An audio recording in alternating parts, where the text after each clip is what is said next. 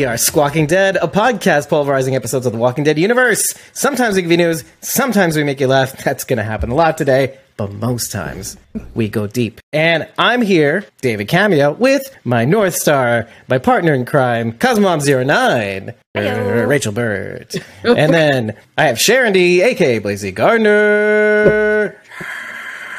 and, and then the return of the Mac. Meg the Geek. Hey. Don't call it a comeback. Last but definitely not least, and there's a story behind this, so you just sit tight as I announce our survivor member, Aliza. A lot's happened since our last episode. Obviously, Meg's here, right? Uh, Obviously, Aliza's here, right? Obviously, Sharon is here. She actually was with us in our last episode covering se- uh, Fear the Walking Dead season six, season finale. Thank you very much. That was great. We wrapped that up pretty nicely into, into a boy. But Aliza is here. Why is Aliza here? Well, it so happens we rolled out membership tiers on ko-fi.com slash squawking dead. Why didn't you know about it? well, as it so happens, we have three different tiers. We have our usual tier. You get a bunch of stuff for free. That was it for the longest time, for two years. You got to be with us while we record. You got to get the unedited episode recordings once they were done, and a bunch of little things here and there sprinkled out throughout two years of our existence. Sometimes you get to pop on for free. Some, yeah, it's a whole thing. You were there. You got a ringtone sometimes.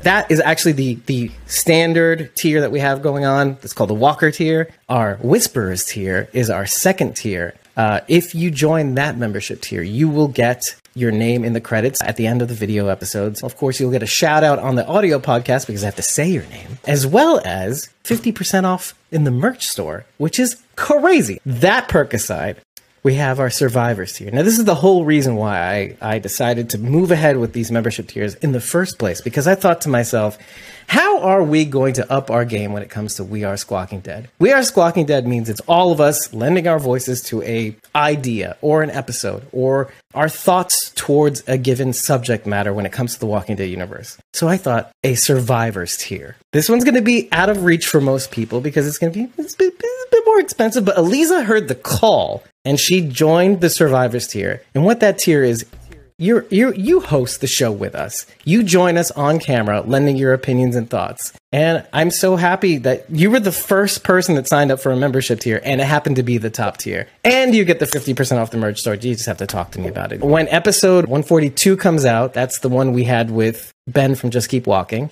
That episode will have Elisa's credits at the end of the episode because that's another perk. Obviously, the survivors get the credits too, but they get the credits first and bigger. Okay, they get them bigger. They get their own credit, and then you know everybody in the survivor tiers get this, gets their own major credit sequence. Okay, and they they're first. First, first is the best. Contrary to what you, we heard in grade school. First is the best. Elisa's the best. Anyways, I'm done with my rant. Thank you for joining us here on We're Back. TWD's back, and so are we, and so is Meg. okay, let's start with the obvious.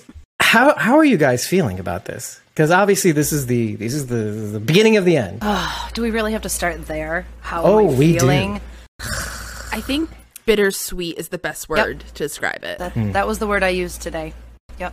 It's just surreal to me. I really can't believe that we're here. Actually, what about Lisa? What do you what do you think? I was gonna say surreal as well. It was it was kind of gutting last night. I was all excited, had some friends over for the season premiere, and then after the opening credits, it was like, holy crap, this is the last season premiere. Yeah. And um, yeah, it's um, man, what a ride it's been though. And it has been a long ride. Let's keep that in mind too. Charity, how do you feel having binged that? We have to remind the audience every now and again that Charity basically torture porned, uh, blo- a Clockwork Orange watched The Walking Dead uh, in basically just like a, a, a week or two sitting. Um, to yeah to prepare for our retrospective, I think it was, if I'm not mistaken, Yeah. last year. It was um it was partly for that, but also because I was hearing all of the you know, the Easter eggs and the tie-ins and I didn't understand any of them because I had not watched Walking Dead. With so- Fear the Walking Dead Order- specifically. Right, right. So in order to get all the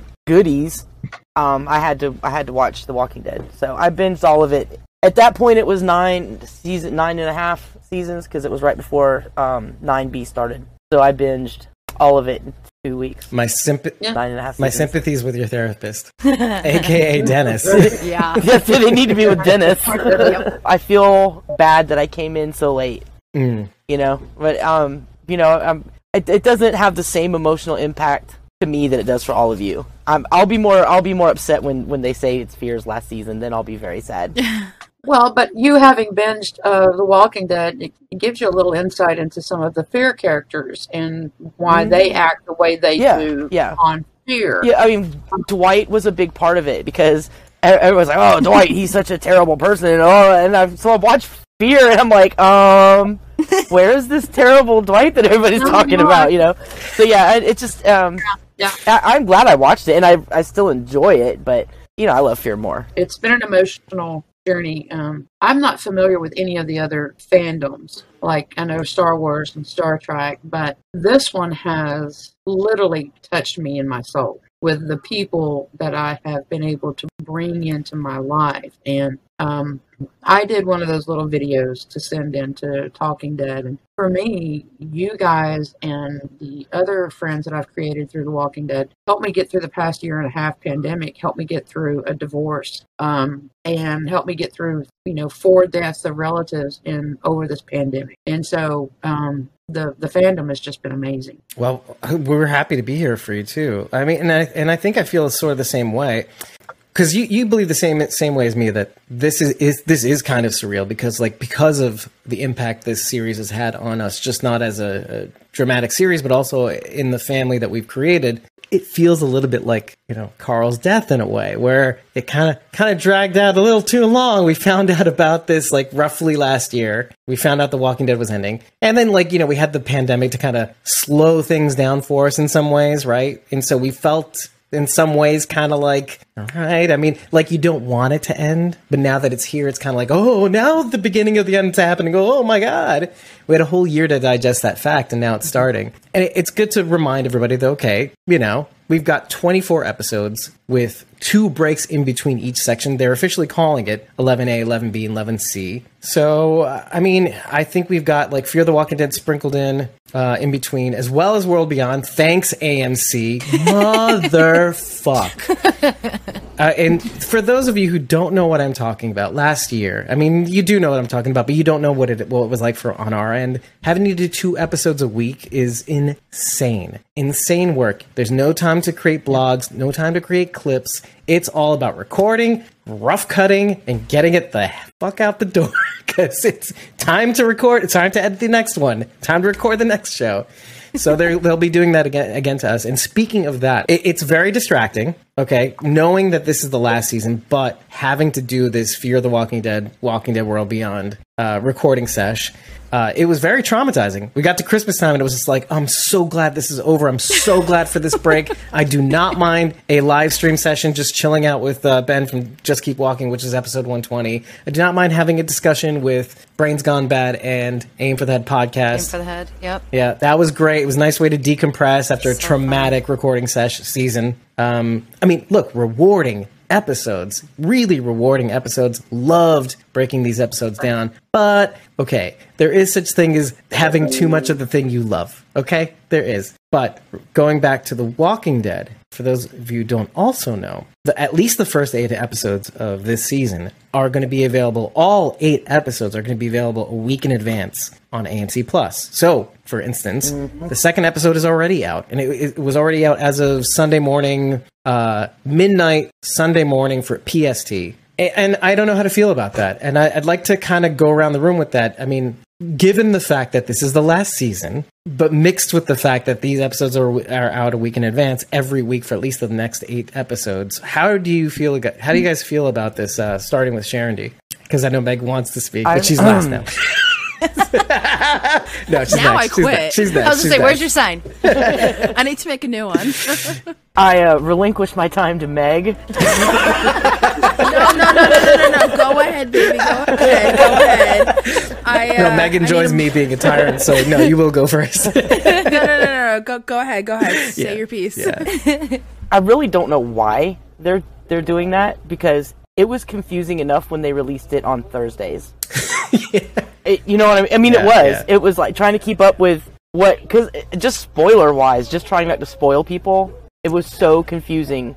So this like people were talking last night about the episode that was airing as it was airing, and I'm sitting there thinking, but But but because I'd already seen the I'd already seen the second one. So I don't I don't I don't I don't mind them coming out early. Like I like them coming out on on like Thursdays. I can deal with that. But a week early is it's just too much. It's too Yeah. It's too much. It's too early. Maybe before we continue, had anybody gotten spoiled from then until now, No, or did you guys No. just like No. watch it right away, or what did you guys do to avoid it? I didn't get to watch it till um, I, I finally broke down and got AMC Plus, so I watched it Saturday. You know, just a day early. Mhm. But anything that came up on social media, I just scrolled on past. You know, I didn't want to to be Yeah. spoiled. Um, Meaning you did see spoilers though. I, I saw spoilers, but I but I would notice that at least it seemed now people were being more conscientious of putting spoiler at the top of their post, and so I Or, or like TWD yeah, so I could spoilers in quickly hashtag. just scroll on past it. You know, Yeah, if you guys ever, so this is for the audience mostly, but if you ever, and maybe for you, Lisa, if you need help muting certain keywords, you can always DM me. I will walk you through it on your phone or on your PC. You can you can mute out certain posts that contain the words TWD spoilers or spoilers in it. I'm sure Andy's this way- at that, aren't you? Sure, Andy knows What's how to do that. Yeah, Sharon knows how to do that too. Yeah, well, or, or DM Blazy Gardner at Blazy Gardner on all the social. Listen, I do this for a living, so please don't don't don't DM me. Just don't. No, no, Just don't don't do it. I'm gonna do it. DM Blazy, she DM loves it. oh, thanks. now you now you know what it's like. You're gonna hear me make a lot of comparisons tonight um, between the TWD universe and the MCU. Okay. So when you have like how yesterday all that news about Spider-Man, the new Spider-Man trailer got leaked and everything. When you have an entity, entity, regardless if it's a, fa- a whole fandom like the MCU, The Walking Dead, or even just a highly anticipated anything, if you try to hide it that hard, it's gonna get leaked. okay. I see what you're saying. So, and also with uh, AMC, Disney Plus, uh, every streaming platform, they skyrocketed during the pandemic. And AMC is trying to keep up that trend by riding it out and having people subscribe. So that way they know how popular The Walking Dead is. They know how popular the last season is. We've been going at this for 11 years now. So they're doing anything and everything they can to get viewers. So they know, hey, let's release it a week early. It's fucking, fucking stupid. Now, Okay, Now, going because- going on that note, though, do you think that it's possible that they're doing this to get that reaction from, from that half of the audience? Because what they're going to do is, peop some people, not me, because I refuse to spend any more money on streaming services. But oh, you're getting an old school Meg Ryan here, so I hope you've missed this. Here for it. I like to So, stoke the flame a little bit. Yeah. Oh, yeah. No, you totally, you totally poked the bear here. So there's some people that are going to be like, you know what? I'm tired of avoiding the spoilers. I'm just going to pay the what five dollars a month just to get this early, and that's how they're winning. And plus, they got to compete with Disney Plus because overseas, uh, Walking Dead airs on Disney Plus. So in the U.S., they have AMC Plus, so it's got to compete with that. Hulu, Netflix. They're trying to keep their head in the game here, and I get it from a marketing standpoint and business standpoint. I get it, but it's fucking stupid. Although AMC, it's in, in itself as a channel, though AMC as a as a channel has has released really superior content, though. I mean, let's Oh, let's I talk about Preacher. Let's talk about Yeah, uh, yeah. uh, oh, Breaking Bad, Better Call Saul. right, Breaking Bad, Better Call Saul. Um, NOS4A2. the murder one that, that won awards. Uh, what was that one? The, the with the lady murderer with Sandra Oh. Oh, killing, Killing Eve, Killing thank you. Eve. Yeah, which was award winning. I mean, it won awards. So, I mean, you're talking about a, a, a network that has like almost everything, every series that they've released, even like Into the Badlands, has been like just, yeah, just like very, very good television. So, consistently, it's like New York pizza. It may not be your cup of tea, but it's reliable. you know, it's, it's certainly reliable. If somebody tells me New York pizza isn't their cup of tea, they just need Well, to it's it's like this. It's because I've had tea from the. I mean, I've had pizza from the South. oh no, It is pizza anywhere outside New York State is horrible, and maybe New Jersey. offense, New Jersey, no I can offense. lump New Jersey in. Oh, Jersey's got top tier pizza. We've got. Oh, we can tea. fight about this later. I have a question. you. You have you have good tea. I admit that. We have grits. So, how are the ratings determined? Are they de- determined on the early premiere, or are they determined on the actual night question. of? Well, ratings are still determined by ratings. Because everybody says, "Oh, The Walking Dead's ratings have dropped," That's and because I'm like, that's because well, they only take the live watches into the consideration uh, in the ratings. Which, Right, cable. That, which I think is really stupid. A lot of people don't have cable anymore. We do not have cable. We haven't had cable in ten years. Well, they also have another demographic which is solely just for streaming. Because yeah, they have how many oh, streamers they have, how many accounts versus how many people watch either when the new episode airs or watches And the show when. in general, And when they then, watch. Yeah. Oh. and when they I watch kind- it. It's I all wish- analytical. I wish that the back half of this last season that they would not do any early release. That it would all have to I be agree. joined together. We've got to go down this ship as I one, agree. and I think at least that Like the at least Titanic. back half I of this completely last agree. season. Have it all done on one night, on Sunday night, and that way, you know, we started this way. We Right, should end right. this way. Yep. I, I, I find it hard to believe that they won't go eventually that route, at least with the last third of, of episodes. Just because, I mean, they're, if they're going to want to finish, they're going to want to finish big. However, I, I do feel like they may end up doing this whole ambiguous note thing, like at the end. Kind of like the comic book in a way. Like, okay, eh, is it over? Is it over? But is it over? like an open ended type thing. Uh, the per- the perfect ending is one of Teddy's nukes lands in Virginia, takes everybody out at one time except for Carol and Daryl because they've gone on a run somewhere. Teddy's. Boy, that Uh, Yeah. took a so- long It time would, it to would get have to had to orbit the Virginia. Earth a few times for a few years. Oh, and then Well, of course they would have to at the end credits would be the uh, Curb Your Enthusiasm credits. Dun, dun, dun. Don't I'll, I'll edit it in. Yep. oh, that'd be terrible. Developed, and then developed by Frank Darabont. They have to put developed by Frank Darabont in everything now legally. And I say this because, of course, they're trying to be like a Star Trek. They're trying to be like a Star Wars franchise. They're they're trying to branch off into many different other properties that will. Uh, That may be just not. It's not going to be exactly as memorable as The Walking Dead, but it will try to get close. And in that, try to enhance your memory of The Walking Dead, which is kind of like what Star for me because I'm a I'm a Star Trek fan, right? So when you know when when I watch things like uh, I remember when I was watching Star Trek Enterprise live when it first came out, it was like 2005, I think, or something like that. It was great because it enhanced the the memories. First of all, because of the callbacks, but it enhanced the memories that I had of watching. Let's say the Next Generation live when I was a kid, or even like the original series. You know, it, it just it make it just sharpens the dials a little bit. It kind of tweaks your perceptions a little bit. So I'm hoping that like the future properties, and which is why I'm not so sad about it ending so much, and because it's like Carl's death, it's just kind of dragging.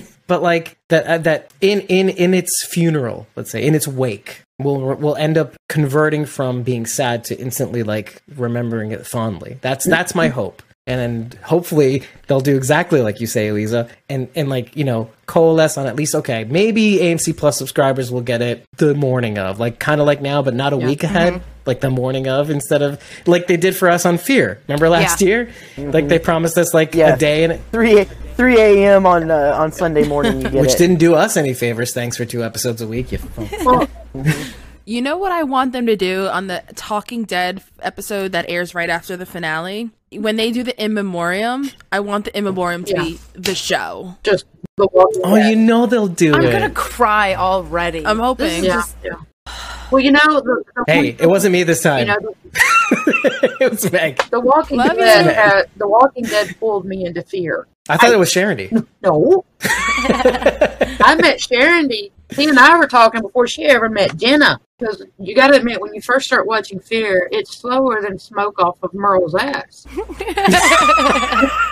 and that's my turtle. My turtle. The turtle Um, or but it was it was so good to get that background because it really showed the the de-evolution of society and how quickly it happened for all the slowness of it and i know madison but with walking dead we woke up with rick and everybody was you know gone if, but with fear you got that backstory of that fast de-evolution of society and and uh, I I liked how they they were good reflectors. They were foils for one another. Mm, I For, agree. for for whatever was good on The Walking Dead, there was a bad on the Fear, and then vice versa. But they foiled one another so perfectly that they carried each other. I believe. World Beyond has not got me sold yet. Um, I, I just I'm just not. Well, I Um, think part of it, what you're talking about, like on Fear, is what made me like Fear more. Like, okay, because for all the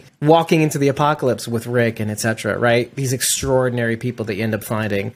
Fear wasn't like that. And I've said this before, but like Fear was like, okay, if you like this, well, how about try this? This dysfunctional family that But kind that's all of us. That's Yeah, all. that's of what I'm saying. It's it's like the everyman walking into the apocalypse. Okay, now what? Now what? Yeah. Do they come together now as a family? Do they? Uh, no, no, they do not. Spoiler alert.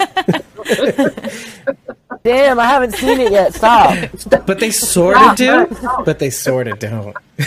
Wait, hold up, hold up, hold up. You haven't watched the beginning of uh, Fear? I've watched most of season one Four episodes of six. four six. through six. Oh, I need to have a. I really, really tried. I We need to tried. have a like talk. I, I watched the first five episodes of season one. There's only I mean, I six. tried. One And episode left. Season one is my favorite Is it? season. Strand Strand showed up, and I was like, I'm done. I'm good. but it, this, the finale is really good. And spoiler, not so spoiler alert. I plan on making a huge ass video about Fear the Walking Dead, comparing like stuff from season one on. So yeah, I'm gonna make I, I you watch am. that. I am. I am gonna I, I know that it. I am. Ra- Rachel's. Rachel's gonna watch it with Yeah, me. there you go. Yeah, what Rachel's gonna gonna watch say. it with me and, and talk Yep. me through it. But yeah, I did. I did try. I did try. I just. I just couldn't get into it. None of the characters I like are in seasons one through three. All of the characters I love are in four through six. Season two is gonna be really Yeah, rough. season three is, is I really will the say it's, it's the um what do you call it? one and three. Three, the three I. I believe is a good bridge She'll get a better perspective on Madison. for sure, hundred percent. and you'll understand I- why. and you'll understand why- I don't. oh, people people have the misconception that I hate Madison, and I I don't. I think don't because of season Madison. four, She's by just- the way. She's just She not a favorite. Morgan. Favorite. She hates. But I get. I think because you don't know Madison yet. But what I'm saying is, people people have this misconception that I hate Madison, and I don't. Well, I don't think there's Madison. another- She's just not a favorite, but it's been spread around that I hate her, and that's that is not. No, that's not true. Putting it out there, I do not hate Madison. I'm so gonna clip this Well, out there's now. like this. There's this huge. out of context. There's this huge Oh, divide in the fandom. Like you have to be a June fan or a Madison fan, and you can't be both. And everyone knows that does not make it sense doesn't make any sense at all. And and everyone knows what June means to you. So I think they just assume you hate Madison, and that's totally not the case. She loves Morgan. Their their constant hating on me makes me hate Madison more than anything. Right. yeah, it's it's unfortunate. No, too. you gotta you gotta Like, get to know the good. And, and Meg, you're a Madison fan. A Madistan is an insult.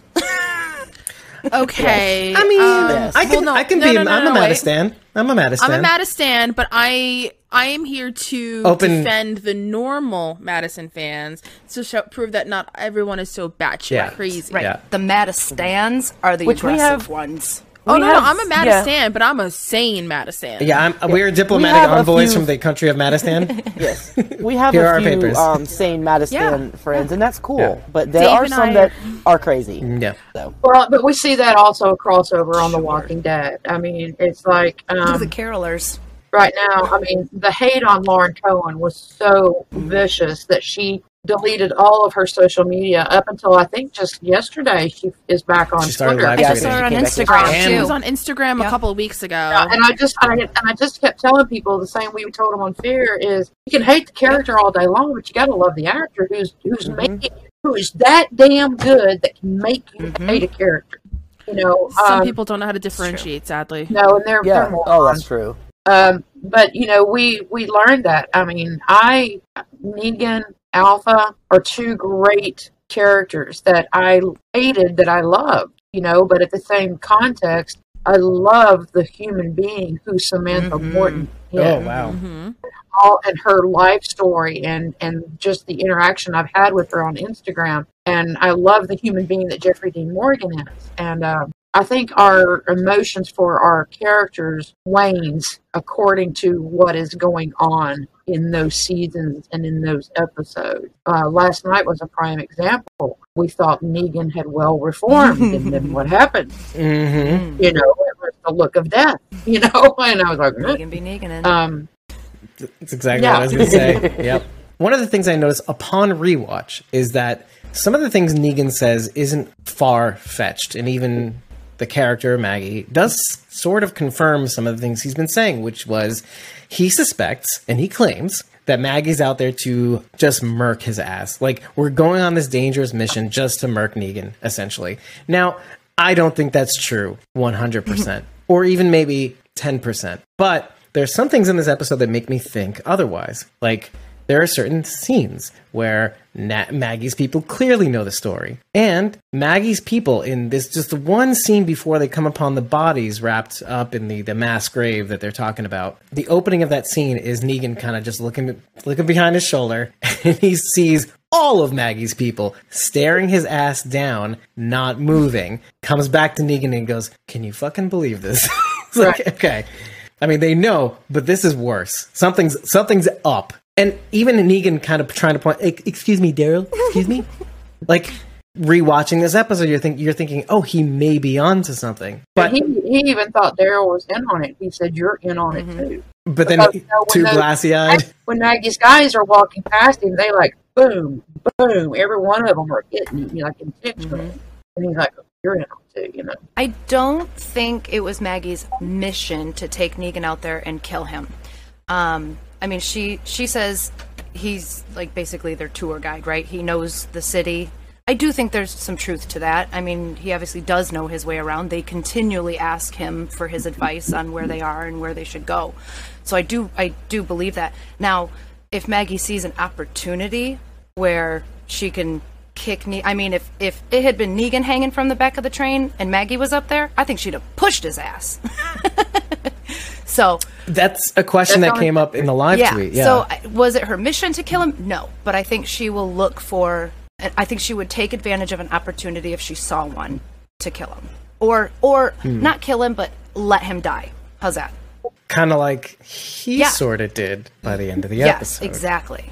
So like do unto Well, others what, what would be done, done to you. That's the golden rule in reverse. Well, piggybacking on what Rachel said, if Maggie quote unquote lets Negan die, she Exactly. she's no blame on her, Guilt-free. so she gets away with it. Yeah. Oh, and, Exactly. and this is how Negan's operating in a sense. He's like saying, and which kind of echoes back to, if you remember 802, his little heart to heart with Gabriel. He knows how to read people. oh, he knows what he's, he knows what's going on. He knows, he knows the writing on the wall when he sees it. So when he, he acts in kind, uh, it's one of the first times we actually kind of got to know Negan a little bit more and what his motivations are. People are a resource, etc. as far as finding their way around the city, I mean, there are maps, and they Yeah. could probably find one and find their way around. So, I mean, even even needing uh, maybe they brought him along originally for that, like, oh, you know, we, he knows the city, let's bring him. But I still think that if given the opportunity, Maggie would take him out, or let again let him die. Yeah, well, and Negan's a capable fighter too. I mean, there's we can't look Yeah. past that. I mean, he is a fighter. So And I think that's why. He But she doesn't trust him enough to have him there for just fighting. You know, I don't think she brought him just for that. no. But I think that's why he called her on it, is because he knew that if she got the opportunity, she would take it, and he wasn't going to let it be on her turn. Mhm. That's why he started pushing the buttons and said, "Let's just do it now." And um, because then it would be on his turn. Well, are you satisfied though? Okay, well, there's there's two things I want to bring up in response to this because I have to dig. One, if it is true that everybody can read a map, okay, we're not dummies. I mean, look at Gabriel and Aaron. One more, they're reading maps all day. Okay, so then why do they rely? Right? why do they rely on him? It starts off right from the scene where it rains. He is basically telling people uh, exactly where to go. Um, right, right from the opening of that scene. Then he advises we should hunker down, and then they say shut the fuck up. But the first part they were listening wholeheartedly to. Now, to me, I'm trying to interpret these like if they really don't need him and they know how to read a map, why do they wholeheartedly depend on him? Is it strictly because they want to make him feel a sense of that he belongs Oh initially? no, no, no! They don't I make don't him feel that at all. it. Because regardless of what they ask him, they immediately cut him down.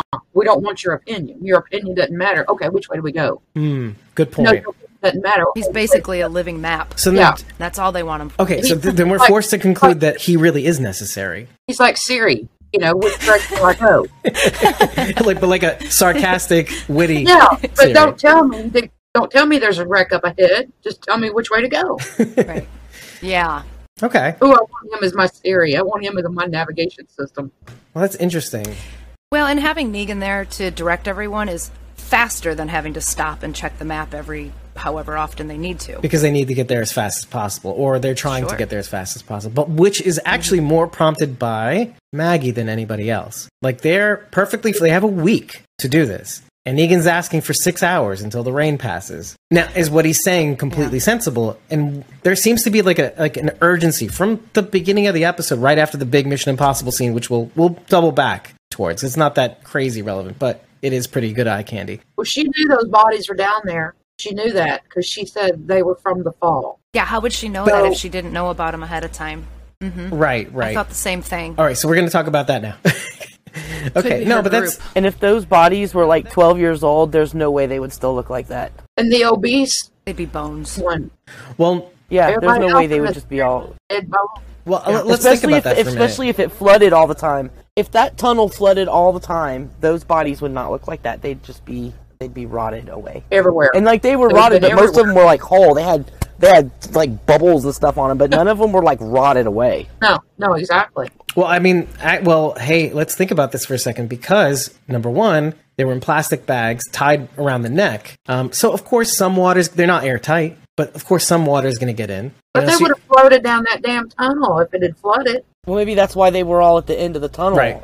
Because they floated down. it there. sounds like they were like near a junction, so they couldn't kind of wrap around the corner. They kind Sort of of just stopped where there. they ended up. Yeah, Bogged up together. yeah, which I've seen, and this is just from my experience. You know, Mag may know, I don't know, but like in the subway tunnel, that's kind of how things shake out. You know, like y- you kind of see a pattern after all because we've had flooded tunnels too before. You know, and especially around Superstorm Sandy, stronger than Storm. Um, you know, we got to see a lot of that too. Basically, you got a free pool. exactly. Oh my Basically. gosh. and they're stuck at the bottom, and which is probably near a drainage too, of some sort of drainage. So that's probably where they kind of ended up, maybe. Converged. But but on the note of them being like bones and stuff like that, I don't think so. And we've seen in the past like how like okay, we're twelve years ahead, and even and this is the, the intelligence of the show. Even in a facility at the beginning of this episode where you know these people were there at the fall, you want to talk about comparing and parallels and comparisons. Maggie says these people in the subway tunnel are from the fall, but we know for, I think it's pretty much concluded as a fact that we know that the people at Fort Connors in the beginning of this episode were most likely there from the fall. We know that from the knowing looks that Carol gives to Maggie at the beginning, the caked dust on everything for so long. But I thought the fall Maggie was referring to in the subway was Meridian. No, no, I think she's. Oh, sh- I think she's referring to the fall, fall, like the zombie Yeah. fall. Oh, I was thinking it was Meridian and that the Reapers had put everybody down there. Oh, so you were thinking those were Meridian civilians? I thought they were from her fall at her. Oh. Well, I'm. Th- I the reason why, only reason why I don't the think that. decomp would make more sense. Yeah, but I'm thinking it's Yeah. not that only because of what Negan's reaction is. Are you sure these are from the fall? Are you sure? Are you sure these are from the fall? Come on, Maggie. I- Are you sure? I also assume she meant like from the beginning of the apocalypse. Yeah, yeah. But I didn't even think about Meridian civilians. No, I mean, But she would have recognized people from Meridian. yeah, It's true. As much as I love Maggie, she's got some secrets. yeah. That well, I'll just you know, leave it at that. Thing is, w- is I don't think they looked at any of them except for that first one, Yeah. Mm-hmm. and that's when Daryl said the throat's been slit almost to the decapitation. That's why we didn't make any sound. And I don't think they went and looked. I just think they went through and started piking everybody. What are the odds that maybe it was another community that they didn't know of? Like these are like the it was from the Reapers. Like the Reapers could have attacked these people because weren't really quote unquote from the fall, like Maggie initially stated. What if they're members from another community and they wind up finding food that way? wait, wait, wait. Which people are we talking about? The people in the tunnel, Okay. the ones in the bags. So okay, so because this is something I had thought maybe of as well. I don't. I, I'm not really hard in the paint about this idea, but the Yeah. concept of Maggie knows these people, and it's because they she and her people pulled a satellite station on them. These are the people she pulled a satellite station on. Oh, that's smart.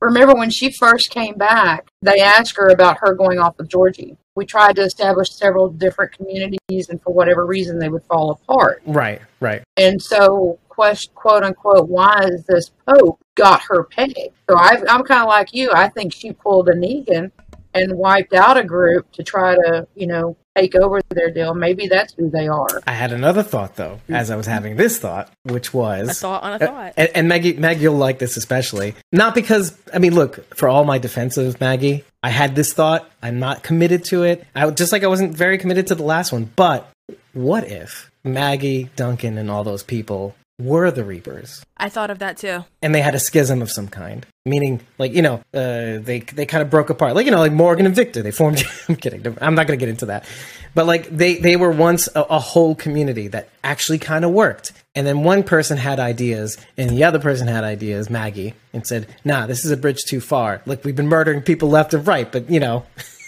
I, I, enough is enough, and the guy goes, and the Pope, you know, Pope mark you, like that. I had to do it once this episode before we moved moved on. Yeah, um, but but that guy who who's who's been revealed, you know, in, in some of the uh, post production photos. Um, Oh, I'm so mad about that. I can't even. Oh, yeah? I can't even. I can't even. well, what is it that makes you mad about it? Let's talk about That this. they revealed who it was. I wanted to keep theorizing. I wanted to come up with so many wrong answers. It was just ludicrous by the time they showed us this person. We had no idea. I just wanted to keep guessing, and now I can't keep guessing. Hemsworth. Now I. Well, so remember with Fear, they said if Madison stayed on, she would have turned into the ultimate big bad. Uh, I did hear that theory. Yeah. Okay, they've they've talked about that theory for years. What if they did something like that with Maggie? I can Yeah. see that. I mean, That's interesting. I think you know we always bash Carol for her. Who bashes Carol? I'm sorry. Oh, I, oh, oh, there are you people talked about there- poking the bear with me. You poked the bear here. Let, let, let's let, let Lisa finish there, this there thought. are people who bash Carol for her recklessness because she was so focused on her revenge against Alpha that it, you know, she would do things that put the group in jeopardy. And of all the, I mean, Maggie suffered a lot in this series. You know, her her dad, her brother, her husband, her mom. You know, everybody. So maybe this is, you know, Glenn's death, it just it tricked her. It tricked her. You know, it made her a deadly woman, and she is becoming that which she detested the most. She is Or maybe becoming, worse. She's becoming Negan. Yeah. Or, or Eliza, worse. I, I, El- Eliza, I completely agree with you. And and the line that Maggie says to Negan about, uh, you know, the woman who left six years ago, she's the only reason you're alive. And I and for a split second, I had like a thousand thoughts in my head, right? And I'm like, wouldn't the woman six years ago just blast him? And I'm like, oh wait, no. Because the last time she saw him, he was a pathetic, sobbing puddle of mess. I mean, she was just like, ugh. You're already dead. Yeah, you're already dead. So then I remembered that woman. And then it makes you think of Sherry because Sherry couldn't stop, right? Sherry, like when we saw, got to see Sherry over the course of several episodes, like just fobbing on, like just saying, "No, Dwight, I can't be happy. I got shit to do." But it was like this thing she would never be able to achieve. Not only because we know what ends up happening, that he ends up being in jail, because they don't know the end of all that war. Not really. Mm-hmm. Dwight does, but you know, for her, it's still not over. I escaped and I just kept running, right? Yeah. So you get a taste of what Maggie could have been like, but with bigger stakes. Like, cause she, cause knowing Dwight is alive is a whole other story. Like, if Dwight had been brutally murdered by Negan, it would be a whole other story. And now we have Maggie. Now, so now take Sherry's feelings and transplant them to Maggie, and then add it ten million times. You have a twisted, better picture of like what would Maggie become as a result of this. What now? I mean, she is she is becoming that which she despised. and maybe worse because it's a grief that's never quelched. Like even seeing Negan being pathetic, it's kind of like, well, where do, where do, what happens to me now? Where do all these feelings go? Because the second not a few episodes later, later, which is like not even a few hours later, we lose Rick and Maggie goes away, and she's forced to put all these feelings and stuff them down. You know, she has Hershel, which she's had Hershel, and and you never recover from that. I mean, even when you know when they finally got rid of the horde, and Daryl asked Carol, you know, did you get what you want? Are you're talking about like mm-hmm. post Alpha, the Whispers and the Whisper Horde, right? I mean, you, you don't. You don't. There is, and that is so reflective of real life. You know, when you think about parents who go after people who have murdered their children or, or things like that, there we think vengeance and we think revenge is the answer, but it never satisfies that dark space. And Rick probably had the most peace with Negan when he said, My mercy prevails over my wrath. He forgave him and he was able to release that. And all Maggie has let it do is fester. Mm-hmm. And Carol had it. And that's what's interesting about season nine too, because Rick actually basically tells Carol this. Of all people, Carol, he goes, "I I think about killing him every morning when I wake up. I think about killing Negan every morning, and then I remember, and I remember, and then he goes through the steps, Yeah. like a Carl, his idea, why he died, why he chose to do things the way he did, but near the end, what it's all for. I do think. Maggie's character, her art in her in the story, will somehow be the catalyst that is the demise for several of our characters as part hmm. of the ending. Because we know we're going to lose a lot of people. because we're dragging in her We're- we're reapers into this, like regardless of what We're we think dragging might in happen. for reapers, and you know she made the comment to come at night, and by the time you know you're they're there, you're dead.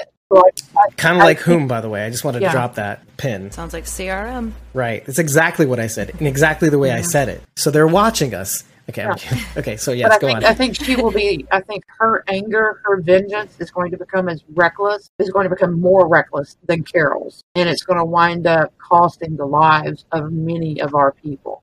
Well, we can we can kind of compare right now their their tracks, right? I mean, Carol, I can admit, Carol did sort of go crazy there for a minute, with good it was that pause for- that got me. Just for a Sorta. single minute. Yeah. Just for a minute. she she lost perspective for a minute. I and I can admit that, but however, she never. Let me let me phrase What? this so that I don't cause an outrage here. She never asked anyone to help her pursue this. She did it on her own, and everyone chose to follow after her. Maggie is recruiting people to go on these missions. She is asking people to volunteer their lives for this. Mm. And I don't. I don't. like Maggie's like the worst of Rick and Carol. Carol never- kind of like right. Yeah, Carol Yeah. never intentionally set out to to do harm to anyone in the group, uh, Except Alpha. except for Alpha. But she did Yeah. recruit Negan. Yeah, but she didn't care if he died, I don't think. And- still, and I think that was like a- he was the one to pull it off. Right. And I will say this Yeah. much: like I think it was understood that like Negan understood like okay, this is the risk, this is the path to redemption. I, I'm accepting the. This is well, actually now. you that- might not make it out alive. now, now, but now that Meg mentions this, this is a very important point that he that he was the only one she she let in on what she wanted to do. He was the only one, Negan, and like he like signed a waiver in in essence. Everybody else, no. I mean, she never asked them to join. That is true. But while they were there, she did not care about the consequences. Like you know what I mean? Like as long as they were in her orbit, she was like, "Fuck this! I'm going after this bitch." Like, like mm-hmm. Didn't you think it was odd that Carol did not volunteer to go with Maggie? Yeah, I you know, I was going to bring that up. I was like, note the people that didn't go. And one- Carol, that was the Carol first on my looked- list. Carol looked like she was almost in tears, like she wanted to say, "Don't do this. This is not what you need to be doing." Because she's always the first, right there with Daryl. Let's go do it. Let's go do it. And But and i- in that moment, do you think she got it? Like she understood fully, like what I it looked like from the other saw- side, I think she saw herself in Maggie, mm. But to a higher degree. right? right. Well, I mean, when you when you're forced to face your bubble or your mirror, uh, that's that's when the, the the the mirror starts to crack, like or maybe even cracks completely. I, I was wondering what that meant, having her not be there. The only thing I can think of is, is Aaron made a point to say that um, Alexandria needed to be uh, better defended. You know, the walls need to be built back up, and so I, maybe Carol thought she could be of better use defending Alexandria. Or that maybe this was best for her, and maybe she still hasn't fully recovered. Could be. Possibly, I like what Eliza's saying though. That makes a lot of sense. She's seeing she's seeing herself in It Maggie, scares and her. and for the first time, she's seeing it from the outside. Yeah, and Mm-hmm. probably scares her maybe. Or maybe Carol is kind of pulling a Nick Clark in a sense. Nick didn't want to leave the stadium. Mm-hmm. So with Carol mm-hmm. staying behind, she realized the consequences of all her actions last season. She could want to stay, be like, you know what, I got to prove my, you know, even though we know how cra- how crazy, listen to me, how good she is and how good of a fighter she is, and yes, she is crazy, even though I love her. Um, good crazy, Good crazy. but good she crazy. may feel like she has to prove herself maybe not to others but prove herself to herself to be like i gotta get back to how i was staying here is gonna help me do Well, that I mean, you're immediately disproven because of the prior scene because she was in that Fort Connors, though. So, I mean, True. And she was one, yeah, and she stayed back at Fort Connors when everybody left. She's like, "Oh, I gotta go. There's another box." Oh, you yeah, know? she's putting herself at risk again. But you, you know what? This is going to be, I think, what, what what from our conversation, I'm feeling a repeating theme, which is n- the inability, and I don't blame anybody for this, but the inability for people to move past their grief. You know that no matter how hard we try, it's a tangible and, and, and indelible thing. It's it's it's a tattoo that won't go away it may fade over time. The colors may not be as bright. You know, over time we gain and lose weight, our skin shrinks, that all this stuff, but it's still there. You know, it's something that's not going away. But you see this. Why I bring this up now is because of two things. One, what we just brought up now, which is we can't forget what happened to Carol in her pursuit. And now we get to see that again with Maggie in a different circumstance. And those things do deal with loss, Henry being one of them, Glenn being another one of them, and it never going away. And possibly what ends up happening to all the people she loses in all these other communities. Assuming how much of that is true, of course, whatever. But then we go back to Negan, right? Try as you might, you even see Daryl at some point going, "Well, you think we're buddies now?" But like, because it's it's it's hard to forget that you know, this guy ruled a community. He did what he did. Yes, he did what he did because of it. But he he did some shitty things that, no matter what the reason, were horrible. But our people do shitty things. You shut I've your always- mouth. I- I'm kidding. I have always said from the beginning that if we had started watching this series with the saviors, that we would have seen Rick's group as the villains. yeah. I've said that for years. the, sh- the show has been has been slowly moving in the direction of trying to if you can't completely superimpose that image at least as close as possible to like okay well you know you may not have liked his methods but you know had this been Yeah. from his And point I of think view we have to do we had to do we have to do that with every with almost every community. I still think that they're I still think Alpha was batshit crazy. Um, but it worked. But it worked for She her was- group. right even as, before the as it did for negan's group yeah but Even before the fall. Yeah, it worked. And then, you know, you had the governor. Um, and now we've got governor number two, Governor Junior at the Commonwealth coming up. So, you know, it, it is. It, it's very hard for us to separate our love for our group when we see what others do. But at the same time, if you step back and you go, if I'd been watching these from the beginning, I get it. I understand. I think with Maggie, yes, she is being reckless, but she is being exponentially more reckless than Carol ever did. I really don't think Carol ever like like Rachel said, Carol went out and did shit on her own. People followed her. That's their own shit, you know. But here she is saying, Let's go. I want everybody to come with me. And this is just the beginning. This is just Right. the beginning. We don't know where else she's gonna take us. even her her her, her react her reaction to what happens to Gage. Like she's like, "All right, just pay more attention now." Like she was just And again, unfazed Negan. by this. and nobody, nobody helped Negan No. when he was fighting that No, big not one monster, bulky walker to save Gage. Not one person came to help him. They all just stood there and watched And him. nobody same thing Nobody even ran to help one who went Gage but Negan. Mm-mm. The same thing when Negan went back for Judith. Nobody else went to look for Judith in Mhm. Snowstorm but Negan. And Right, nobody right. else went to help Gage but Negan. Can we talk again? Which is, and again, this is probably why they're billing him as the redeemed one in the billboards, uh, in the key art, whatever. Um, and maybe billboards. I don't know. I don't get outside much. Uh, when it comes to Gage specifically, if you don't recall the beginning of season ten, you had Lydia being bullied by Gage and Negan Yeah. rushing in to push him aside, and the uh, highway highwayman, or highway the highway woman. woman, woman man.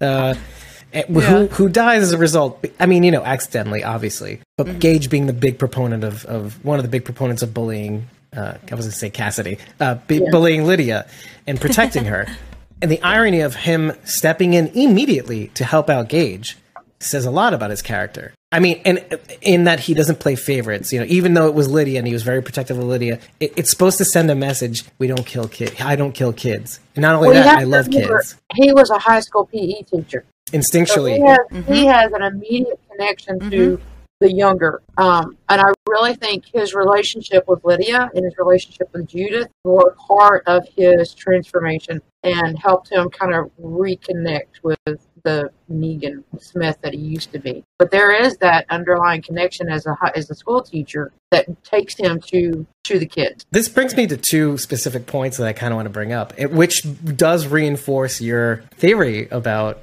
Maggie being worse, uh, turning into a monster worse than Negan, right? Possibly. Again, and I'm going to roll all of this back. Just that's how I roll. But until that time, I, I want to bring up the fact that it must not be a coincidence that we had this Here's Negan episodes because, you know, we're seeing the perspective in, of Negan that, that saves Judith and Dog. Let's not forget, forget Dog, or Dog saves him, or, you know, however you want to look at it. Um, but you see that, which, you know, okay. Negan stepping in, although messy, saving Hilltop, essentially, sort of, uh, saving our, our people, uh, saving Gage. Okay, so we're getting a Negan that's going one way, and a Maggie that may be going the other way. You know, we are, this is the ships in the night episode where we see things shift. Now, yes, we do have that Negan be Neganing moment, but then given all we know, and given the fact that it may be true that may that maybe that's may, maybe Maggie is just doing what Sherry would have had she returned. You know, that sort of thing. It- It may not be like Negan is still who he is. Like, like if somebody's coming after to kill me, I am not going to sit idly by. But it may be possible. It may be possible. Now, I want to bring that up. Now, I'm gonna I'm gonna roll all this back because we don't know. We just don't know. And I'm going to say this much. You're right. Maybe Maggie is stating this for us more than it is for Negan. That the, the woman that left six years ago or more, again, this is 12 years after the apocalypse, not just 10. We- learned that from Here's Negan. Um, I know, I know. Let's not fight about this. Timelines. But um, what we find out is that, yes, she may not be the woman who left six years ago. However, what that woman was also was a very successful leader. I mean, you're talking about a Rick who's begging Hilltop to send some supplies. Say what you want about her butting heads with Rick. You can't fault Maggie for just wanting to take care of her people and then make them thrive. And you have to remember, C. Thomas Howell, the, who's actually called in the, the character, his name is called Roy he was of the kingdom. We met him in season nine. Uh, you know, he was like uh, Rosita Espinosa. You know, like announcing her like weird. Anyway, still funny as shit. But hey, he's here and he is in the credits in the beginning of these episodes now. So it's I'm I'm I'm in for it. He remembers. He grabs their shit and runs away. Yeah. Well, smart. Okay. Oh. Goodbye. Anyways, getting to the point though, um, he knows Maggie, or at least that Maggie. Yeah. So he can tell everybody the tales of, of this successful leader and, and how, as a result, Hilltop must have grown not only in size but in numbers. This is like an argument I had with somebody else. Like, why why would the Whisperers attack Hilltop? It's like, well, Hilltop was the successful colony out of beating Alexandria by a mile, like way ahead of its time. So of course they're going to attack Hilltop. Why not? I really wish Carol hadn't told Maggie that Negan was there at the attack of Hilltop because I think that just drove another knife into Maggie. You know, when she saw Hilltop ruined, and Carol said, "You know, you should know he was there that night." But Um, she she also said in the same breath that had it not been for him, We would've all would, been we would all been dead. I think Carol Yeah, did that so. that she she just needed to be honest with Maggie. She needed to get it all Just off her get it out chest. She needed to say, Her "Here's what, her. yeah, here's what happened. I don't want to leave anything out." Yeah, I I think that was her just sort of clearing her conscience. But also think of what would happen if Maggie came back and that was she had no idea Negan was still there. Yeah. And her first time knowing was when she sees him. So in a way I feel like Carol kind of did her a favor. I was like, "You know what? Just a heads up. this is all the shit that's gone down. Oh, by the mm-hmm. way." But because Yeah. think about it, think about it if you were going to a party and somebody was there that cheated or like your ex cheated on you with this person, for example. I know it's not the same realm. Wouldn't you want a heads up that they're going to be there? Yeah, because then I'd stay, I know, cause I then I would. could stay home. exactly. Well, I mean, no cell phones in the apocalypse, so too late now. There's no home to go back now. to, Maggie. no, that's that's a good point though, Meg. You know, giving Maggie a heads up, like, hey, you know, just he's still here. and and he's out. We unleashed the Negan. Yeah. Um, yeah. Well, actually, so what I wanted to kind of bring it back to with bringing up C. Thomas Howell's character, Roy, was going kind of back to the beginning of the episode where we see this borderline Mission Impossible meets Ra- Raiders of the Lost Ark kind of scene, which brought me to season nine. The beginning of season nine fi- was filmed a similar heist sort of sequence where they're in this museum trying to get some of this old technology to build this key to the future for mostly, I think it was Maggie and a little bit of Alexandria. But at the same time, oh, no, no, no, sorry, that was for Alexandria and the kingdom, I suppose, because they're doing shitty. but That was a good episode though. yeah, no, They gave it all to the saviors. they gave uh, they gave all the seeds and Yes. stuff to the saviors because the sanctuary was failing. So um, and then they kept the plow. The plow broke Yeah. when it, when they were attacked by walkers. The plow fell off the back of the wagon and was broken, Right.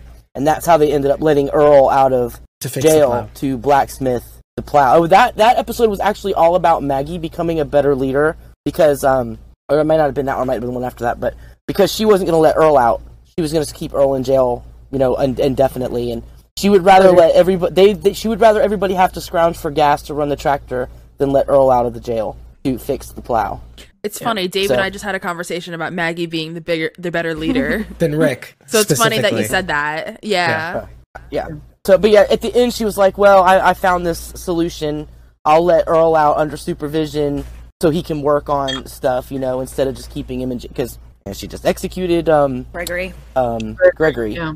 Yeah. And he was, I mean, and Earl was the only blacksmith, and you know, but he Yeah. wasn't drunk. Well, he was Yeah. he was the the um, analogy of you know cutting your nose to spite your face. She's not willing to do that, you know. Right. Whereas, I mean, I could easily see is me saying, I, I can easily see Rick maybe doing that, cutting off his nose uh, uh, to, to spite his face, cutting off someone else's nose to spite his own face. I suppose. Well, and that's what they all thought he did. That's why Maggie powwowed with Jesus and Daryl at Hilltop because they thought he had done that by keeping Negan alive. That he, you know, that he, he's a weak leader now by doing that. when while meanwhile it was supposed to be like more of a long term kind of solution meaning the more people see that we can live justly the Mm-hmm. you know at least it might not be perfect look but we got the saviors we have them on our team you know we're not willing to we're showing them that we're bet we can live a better way and so yeah. unfortunately that promise But- didn't kind of quite turn out to fruition for them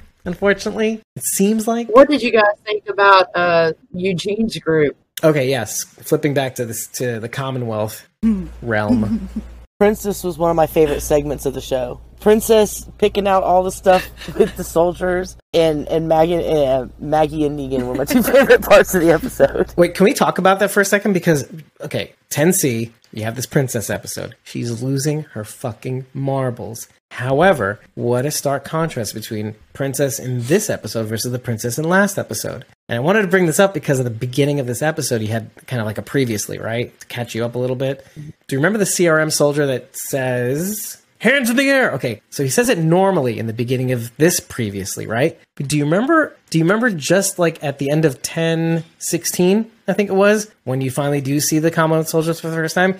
It was in a register deeper. Or at least the 10C episode in Princess's recollection, it was much deeper register. Do you remember it being hands in the air? Well, scarier to her. Right. I wanted to Yeah. go back to that because because it's reinforcing a theory that we had about Yeah, the whole thing, Who? really. the whole thing really, but specifically about Lance Hornsby. But like, Lance, yeah. but then you realize it's in her head. It's much scarier and darker and grosser, and even like words that she's probably hearing, like having them strip strip search her and all that stuff like that, or s- uh, s- strip shower, or delousing her, or whatever it is, Yeah. and making her watch and getting their rocks off, and then the the fake Lance Hornsby saying "bitch" like that sort of thing, which kind of brings me back to the deadbeat and you know deadbeat number one or lying asshole number two that which she says in the episode. I say all of this to say what a difference. what a difference mm-hmm. between our perceptions of them before from princess's point of view which reinforces the theory we had to this episode where she's got the run of the table she just knows exactly what's going on at least it seems that way Well, maybe she's like a female Negan on Ritalin. I mean, for all of her crazy, she is so absolute attuned to everything around her. And maybe she has always been that way, very hyper vigilant. And maybe the, I don't know if she was like that always or if this is something that is post apocalyptic because, you know, she was alone except for her little zombie dress up doll. Yeah. And so she did this hyper awareness and hyper vigilance of everything around her occur because of that isolation. But it was it was hilarious. It was just like, well, he's ha- they're having sex and this and this and that, and everybody's like, well, what? You know? Uh, Going with what uh, Lisa was saying, as somebody with massive ADHD, you pick up on everything. And you so kind of like what Princess was doing, it made it sound like high school gossip, but she was. I feel like she had like a massive case of ADHD even before the fall or before the apocalypse, quote unquote, and it helped her with the apocalypse and being alone. It really helped her hone in on those skills. So now, when she's really stepping up to the plate, when we recorded for Splinter, um, we had kind of asked ourselves is any of this really happening? Like, are these interviews that Princess is having even happening? And after watching this episode, I, I'm ready to say no, they didn't happen. She that that was all imagined in Splinter. Yeah. yeah. This is the real interview, but what we saw in Splinter didn't happen. It completely didn't happen. Right. Right. I, I'm not one. I'm like 99, 98 percent of the way there. Part of me thinks there's still like this. There's like you know when somebody tells you a lie, there's a kernel of truth. Yeah. Right. I'm. I've still got that. I still got that. Like if some of this must have been real in some way, has to be a little bit real, maybe. Well, think about the room she was in and the people that were in there, and then compare that to the actual interviews that we see. Completely different room, completely different structure. It was well lit. Mercer was there listening in. There were two officials interviewing her, not Lance at all. Lance wasn't not, even there. Not Lance Hornsby right. in small small armor. Right. Now what small... what's weird is that she knew who Lance was. If she I mean, if she imagined him, she would have yeah. had to know who he is. Uh, did was that right. said out loud? But this is this is the question because maybe we're making assumptions about him being Lance Hornsby, or was it said was it said in the 10C episode? Did he introduce himself? Maybe I'm assuming he did, and he did. Not. I, am I'm, I'm asking because I don't know, or I don't remember rather. Now I'm um, questioning my own memory. This is the genius of this episode, though, because See, I'm getting the comic book mixed in with the episode. that's exactly why it's genius right, because yeah. you're sitting there, you're you know in your head, you know, oh, that's Lance Hornsby, Lance Hornsby right? It has yeah. to be Lance Hornsby, right? but it's not. Might not be. I'm, yeah. And I will take mm-hmm, a wager mm-hmm. that if you do watch that episode again, nowhere in that episode does it say that he's Lance Hornsby. However, the reason here's the linchpin. Here's why you wouldn't be faulted for thinking that. because not only was assumed by us, it was assumed by uh, I think it was the credits or something in the, in like maybe Wikipedia or something like. Because I know many sources uh, called that actor Lance Hornsby. Okay. So fuck those people for making assumptions. But I'm glad they did because it really fucked with you, didn't it? Well, and you know what yeah. I you know you know I like more than anything else when something fucks with me. I mean, let's let's face it. Like sometimes do you like sometimes you want that fake out, and here's yeah. this is kind of what I'm. This is what I'm leading to next. Is um. I love it when they trick me. There's the obvious fake out of Maggie probably being alive in the next episode, right? But we talked about this one theory on the side. I think I don't know if it was during 10C or something else. But we talked about the possibility of Maggie dying and what what the consequences of that would be and how we could get the road of having shitty Hershel be like a ward of Negan, let's say, and and having that be the dark path that that shitty Hershel takes because he's Negan's ward. The try as you might trying to raise Hershel the right way, ending up going the wrong way because it's Negan, or maybe because of the circumstances of which Maggie dies, or maybe the circumstances of which Hershel finds out about Negan. Oh. You know, that sort of thing. Like, right, this is what I was trying to say originally until I said, what if Negan raises Hershel? Just well, cold cocking you with that. I think Negan will die trying to save Hershel. Oh, wow. Naturally. As last act of redemption yeah. to say, I'm sorry. That might do it. But I don't, but Maggie's not, not dead. and I say that because we've seen all the promos for this season and she's in many more episodes because Negan is so connected to children. I think that something is going to happen where Hershel is in some kind of danger and I, I can I can foretell that that's something that Negan would do. That's, that's that was my reasoning by the way. That was why I reasoned and rationed rationale that I that concept because Negan would have to do something extraordinary extraordinarily um, selfless and specifically for Hershel. And then my theory was he does that. Maggie looks at him at least a little bit differently, and then eventually, just like in the next second breath or next episode, dies. Mm. And then and then shitty Hershel uh, trajectory, you know. Which I, I, haven't seen the comic books, but I've heard that he's a shitty piece of shit. So that's that's know. when he that's when he grows up. Yeah, yeah, maybe like like an adult. Um, I was just sitting here thinking, Maggie's down in the tunnels with all of her people. Who's watching Hershel? I hope she didn't leave him with Carol. maybe Jerry, because Jerry's still at, uh, didn't Jerry oh, Gary's, still at home? Gary's still in the room. Okay, he's Oh, there we go. Right. And he's got kids. Hershel can play with Jerry's kids. Perfect. Uh, Perfect. Jerry, Keep him Jerry away from is Carol. the Jerry is the government appointed supervisor for Yeah. Carol. Do not leave your kids with Carol. Judith Hardback.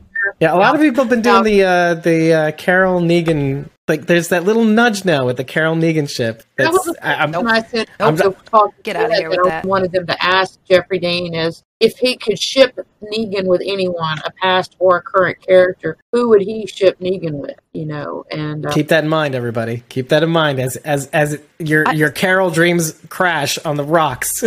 I would hope he would say Lucille. well, I mean, I mean, not, yeah, but I'm Gross. he had a whole lot of wives at Sanctuary, so it's not a far stretch. But I could just see him and Maggie having angry sex. You know, You know, Why does it give me Buffy the Vampire Slayer vibes? Aliza says what I've been thinking but would never say. but he, Okay. and, he and Carol would be phenomenal together. yeah. That would be another Powerhouse. Woods episode for me. Oh my god, those subway tunnels will collapse under the weight of their sexy time. And on that note, no. Good night, everybody. Guys, fine. Dun, dun, dun. If Carol goes with Negan, then that means Daryl goes with Maggie. Ooh, that feels weird, doesn't it? Ew. Ew. Like a brother sister kind of thing. No, he's the reason Glenn's dead. oh, things still hurt. But I, I like the it will ki- always hurt. yeah. Well, for us, I mean, Maggie seems to be okay. Really? You know, she think that's She saw, okay? she saw the pain that he. Well, I mean, you know, not it's not me, it's Maggie. It's I, I'm not saying the things, I'm not doing the things. Maggie made it clear on two occasions that like Daryl is not at fault for Glenn's death. Yeah. Very clear. Well, so hey, I'm not. Maggie- I'm not touching that. Maggie can forgive him all she wants. That's cool. Good for you, Maggie. You're a bigger person. And, but you know what? I wanted to touch on what Rachel just said because I'm reiterating a point that is going to be a repeating theme throughout the season. We as viewers sometimes have this thing where we expect our characters, listen, and who can blame us? We want our characters to be good people, right? Essentially, at the end of the day, right? You've said this a lot, Rachel. Yeah. Yes. Um, we, Yep. we we almost intrinsically expect it. However, it's becoming clear that like our characters are exhibiting the the hard to get over emotions and feelings and memories of things past, and it's not as easy. The, the show is going to show us that thing, and this is what I liked about The Walking Dead to begin with: is that stop expecting your protagonists to be these altruistic, virtuous people. They're not. You, but will get you to, to a point where you're not going to be able to blame them because of things that have happened. And I think this is a new version of telling that tale because now we're at the other end of the story. You know, like we started off a story one way, you know, people absconding with their past and becoming this new thing, this the real them. Maybe this goes back to what we were saying before about Maggie. Maybe this is the real her. Maybe this is the her that she was meant to be. Glenn's death being a part of that. But then now we're on the other side of the story, knowing the story, at least this segment of the story is ending. We're on the other side of that with all these experiences in between. So it's not just enough to know what we will become and who we become, but what's happened to get there, right? So now we're at the other end of that, knowing that, okay, there's a lot of regret, there's a lot of mourn, there's a lot mourning, there's a lot of loss. So we have to deal with that now. And this is stuff we've seen. And not just implied past stuff from before, which we never get to see, which I'm all for. But that's So- but that is reality. We all go through a metamorphosis through you know at different stages in our life. We are not as we were two years ago for events that have happened to us, and so there is that constant metamorphosis happening. And you know, we loved Maggie when she and Glenn were together on Hershel's farm. We cried with Maggie when Glenn died. And so and now we're like, Oh, you hooty hoot, you know, we're we're we don't like Maggie. Um but that that's that's life, you know. this is this is why I kind of wanted to roll it back because I'm not ready to go to. I, it's good that we kind of get it out there. Like, okay, here's my theory. Here's that. I don't know how much I stand behind that theory, but here it is. Here's what I might think. This is where cool thing where this could go. Is June the ultimate villain of Fear the Walking Dead? Well, apparently not. But we had to get it out there. We had to get it out there, right? I say all this because I di- I'm, I like that we brought back the fact that Maggie was a right Meg, is a super capable leader, perhaps even better than Rick, as even Rick himself at uh, season four prison where he said someday we'll follow you. I think it was. Yeah. So it, it is sort of like it's turning out sort of like Laurie's promise to Carl about him beating this world. It's sort of turning out like that. But listen, I'm not ready to go there. We know what we know, and then we suspect what we suspect. Like we know what we should know, and that Maggie was a truly capable leader. And if we've learned anything from The Walking Dead, is is don't predict anything. Yes, that's exactly where I'm going next. Dave, do you know what That's you sound like right now? I said what I said. I said what I said. Say it with your chest. exactly. Yeah, exactly. I said what I said.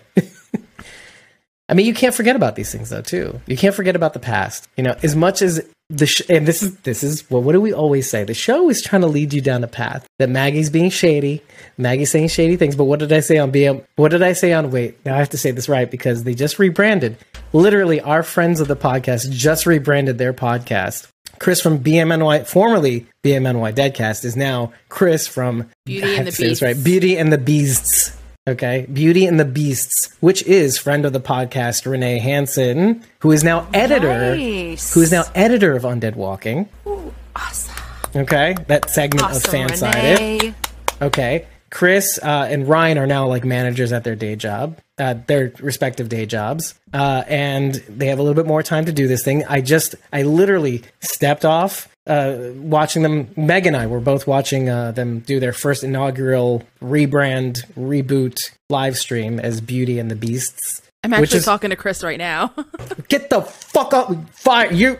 You're fired. I'm kidding. I told Chris, Chris to my hop on. brother. I, I love Chris. Okay, I told Chris to hop on too if he had if he, if he has the chance. I don't know when he got off his live stream, but like um, 20 minutes after we started. So in the chat, some people were saying how much they hate Maggie. It's like hate, hate, hate. I and Dave and I were pretty much the only two that were saying, you know, that we really like Maggie. And Dave said the unthinkable. I didn't think anybody would say that they he thought Maggie was the better leader Than or Rick. could be a better leader than Rick. I know there's going to be some comments on this.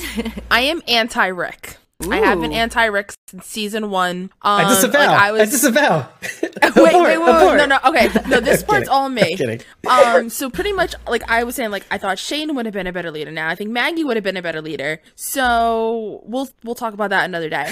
Um, Yes. but where was I even going with this? About Maggie being the superior leader to Rick. Yeah, basically, I think you know she started really proving herself with Hilltop. I felt like that was kind of like her baby, and you know that was her like uh like uh internship. Like, hey, you do good in this, you know, you get to, you get to advance, and she proved it, and she advanced, and now who the fuck knows what's gonna happen? But she's got to get off that downward spiral. Well, yeah, and that, that's the thing. Like, season nine was supposed to illustrate that Maggie didn't need Rick's permission. I've got my own thing. I mean, if if you're not going to give it to me, I'm just going to take it. So here's Hilltop. That's my domain. That's your domain. Let's just, you know, peaceful divorce kind of thing. So it took me a while to get there. I'm just admitting this right now. It, it I was that little thing when you have to admit somebody's right. You know, it was seeing it for the first time. Everybody was like, "Oh, that bitch." But and I'm a Rick. I was a Rick stan at that point. You know, still kind of that last tooth you got to pull before you know you replace it with a with an anchor or something like that. And you're like, oh, it's not so bad. But like, yeah, it, it was it was a tough pill to swallow. But you got to admit when somebody's right. But that was before. But you're right. That was before, and I think that's kind of like what is messing with us the most. Our people, we like saw the- we knew that, Maggie. Right. And you can see this stuff kind of littered all across our different characters, our respective characters. Seeing Gabe take the initiative and Rosita having a little bit of a of a an unspoken protest, mm-hmm. but not stopping him. I have to note that. I think it, it- Gabe was kind of like saying, "My turn, Rosita." but also saying also you remember when Rosita was defending sorry when Gabriel was defending Alexandria while Rosita was out? It mm-hmm. they're taking turns. They're taking turns defending Alexandria. I kind of like that. Is I like this couple. I like this mashup. But it's also to say remember Father Gabriel 6 years ago Look at Father Gabriel. Well, even you admit, well, whoa, whoa, you admitted this recently. You said, I think you said this. Like, you're like, okay, I get it. Like with Gabe. I think you said something to that effect. He has evolved. I will. It, I, I I mean, I see the evolution in Father Gabriel. He, I mean, he's still not my favorite. This is, this is like what I said about Maggie. Like as, as much as you don't want to admit it. Well, the thing, and I don't dislike Maggie. Okay, here's the thing. Okay, there's Carol, and then everyone else. That's Oh, pretty okay. much it That's for true. me. That's So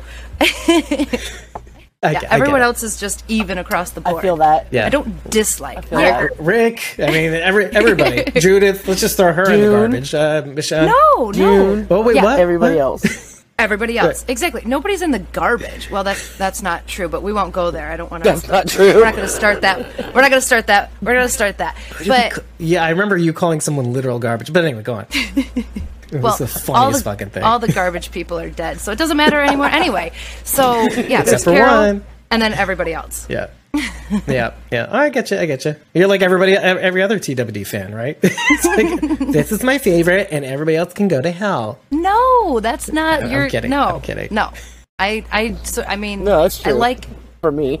Because we talked about the comparisons between it in the beginning of season nine. Again, I can't, Angela Kang taking over. You have these little heist heist resembling um, openers, like, and, and it's totally a great formula. Okay, it's totally a great idea to open up your season with a heist because it gets everybody involved. It gets everybody into it, right, right away. Right. But I also wanted to talk about the uh, the differences between the opening sequence. Talk about again an advent from season nine that changed from like seasons one through eight. What did you think of Angela Kang? I'm this is I'm putting it all on Angela, Angela Kang right now. But what did you think of her uh, changing the original title sequence from season one through eight to this new one? What do you think? Because we never got to talk about that. I feel like she should have kept some of the some of the original um clips and integrated it with her new clips instead of just kind of hijacking it. It's probably one of the few negative things about her taking over. I think it would be it would have been really sweet and sentimental to have some of the past clips in there. Um,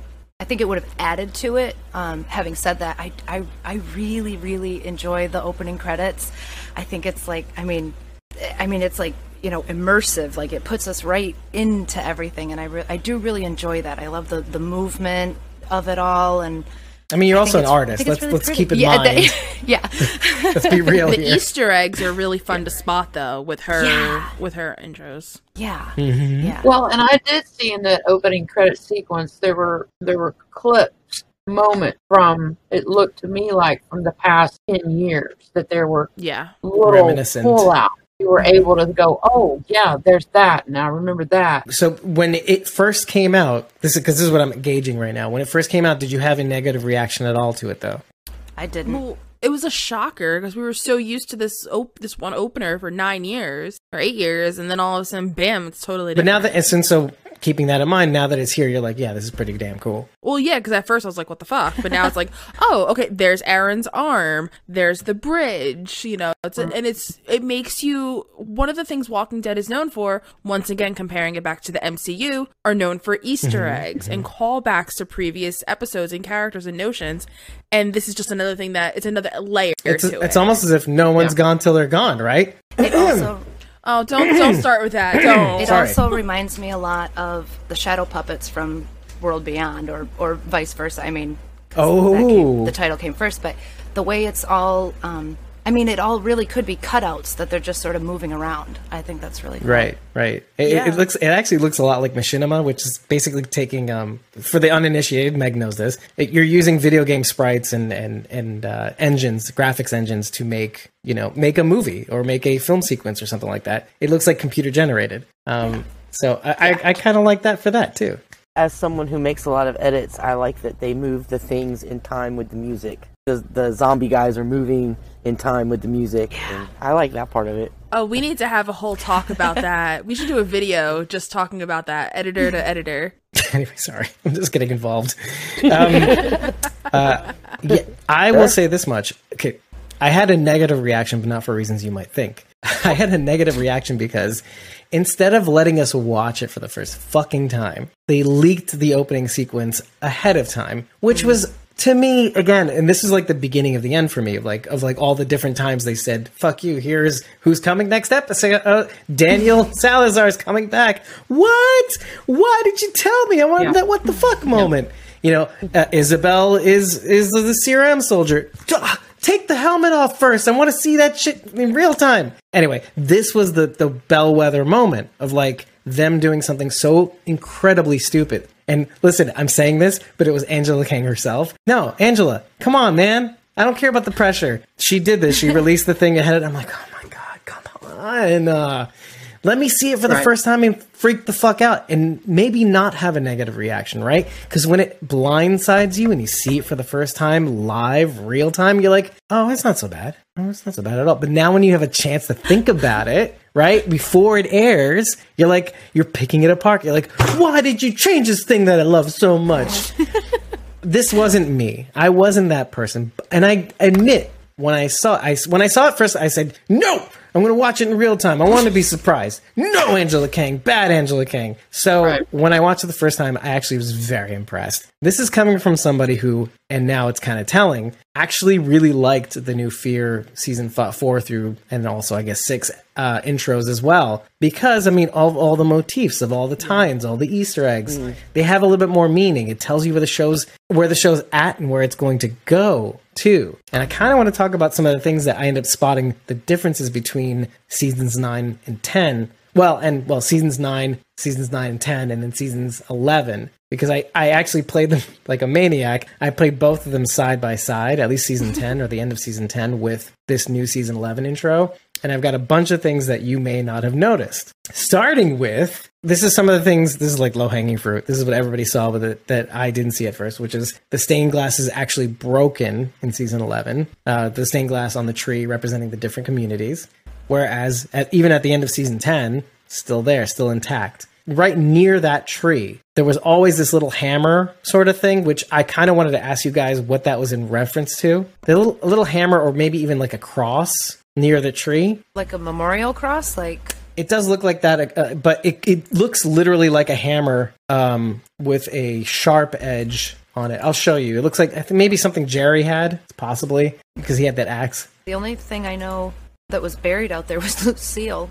That's what I'm getting to next. In Oh, okay. in the in the season 10 version, you see just the hammer, but in the season 11 version, you see Lucille lying next to it. Oh. in reference to what you were saying about seeing the um, opener early, you know, how mad, how mad would we be if, if they released the Fear title cards early? You know what I'm saying? Because that was part of the fun. Every week was like, who is it going to be? Who is it going to be? And Right. if they'd released that early every week, I would have been so mad. See this? Oh, way over there. I see it. Okay, you see that little hammery? That's a pike. That's yeah, it's That's a definitely that's a pike. pike. That's not a pike, guys. With the Well, now wait a minute. Wasn't that where Lucille was buried? Yes, and that's see that Yeah. that Lucille right there to the right. That wasn't there in season 10. It's it's here now. if that's a pike, what's the? It looks like a weapon. Yeah, it looks like it is. It is a weapon. It's a hammer. Yeah. You you can see it better when you have it full screen. It, it, it- the other end clearly looks like a hammer. This is a pike. Oh yeah, it looks like but it, in it, yeah, but this looks like a hammer though on the other side. I'll break even on that because it does look like a pike, but who? My question really is who we who wields it. That's the question. Right, right, right. Maybe it's just an uh, maybe it's just an um an allusion to the pikes on the hill. Maybe, maybe. Okay, I am a little bit peeved that Lauren Cohan jumped right back up to the main title there, above all these other names that have been here. You're just another Maggie hater. yeah, I'm, I'm kidding. not. I'm kidding. I'm not. Um, Maggie's saying. OG. She deserves oh it. just snap! saying, you leave and come back and jump right to the top of the list. I think that was a condition. so. Hey, if Rick, if Rick came back, you know he would have jumped Yep, right up to yep. the top. So And I it's would- the and I same would- exact thing. And I would be mad about that too. I I respect your outrage. Oh, I I'd be mad about outrage. that. No, I wouldn't. Yeah. I would be. I'd be like, no, you deserve it, and, and all the money.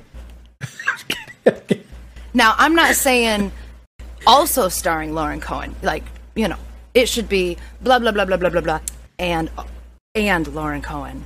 In television they sometimes put and so and so at the very end because they're it's the last name you're gonna see and they know the last name is very it shows importance. It's not mm-hmm. like oh it's the last person that joined the cast no they put the last person as to show how can i put this that they're just as important as the top like, right. It's one more like a names. special guest kind of. Usually- preference. In season 10's intro sequence, there was a burning barge after the scene in the background, which is kind of like the beginning of season 10, Oceanside. I don't know why it's burning. Maybe it's to kind of. I have no idea. But you remember the Oceanside training sequence? Okay, so that's that's what that was. It's not there anymore. See in the background. It's it, that's what you normally see back there, where dog is now. Dog.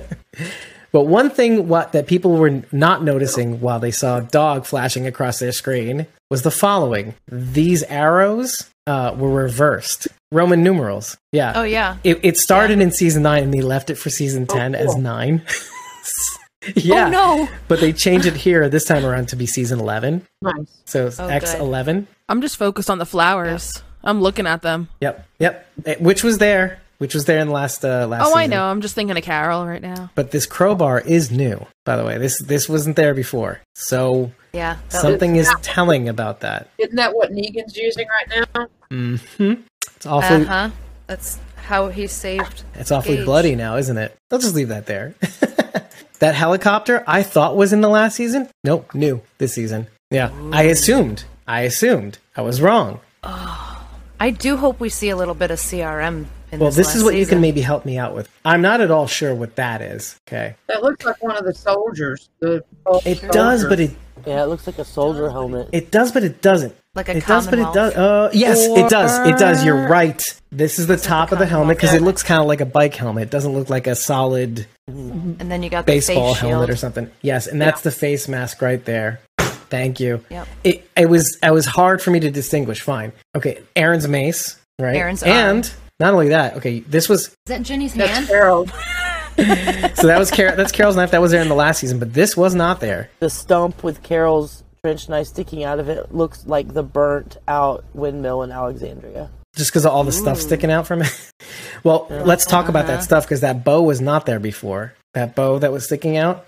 That could be a reference to how they're Maggie's- really using bows and arrows more because that hat down below looks just like Maggie's hat and Correct. bow and arrow. Exactly, just and the and the that. revolver there too. That's Maggie's revolver that you can see clearly in the episode too. Okay, the two katanas coming up were crossed for season ten, and now they're now they're side by side. I didn't Ah. notice them before because they were crossed, and I thought it was like Shoto and Daisho, it was like uh, Michonne and and yeah, and, and Judith. Uh, let me see if there's anything else I noticed. Um, What is hanging on the cross on the far? left? Yeah, Same thing as last season, so I don't. It could be like a whisper Her- mask. It could, looks like um Hershel's watch, honestly. Oh, I was. Oh, I was. there I was go. thinking it looked like a watch. I was thinking. There you go. I was thinking it looked. and like, that's Carl's. Um, Carl's eye that's patch. Carl's pistol. That's Carl's pistol hanging on the one the- in Yeah. the trees. Ah, there you go. I was. Nice. I was thinking this one over here looks like one of those hilltop coins on a string like Henry wore. Oh, okay. Oh, Well, Yeah, that could could be be that, that. too. I would probably bank on it being more more of the pocket watch, though. Like, it kind of makes sense, actually. When I think about it. When I think about it, maybe. Uh, but Henry, Henry's dead too. Henry doesn't matter compared to Glenn. That's true. I will, I will agree to That was that. right. I just said that for you. no, maybe.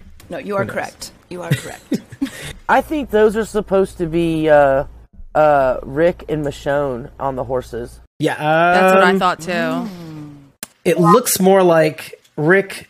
I guess so. Maybe. Yeah, that's Rick and Yeah, Michonne on the, the horses, dreads. and they're looking at their they're looking at the graves of the people that they cared about.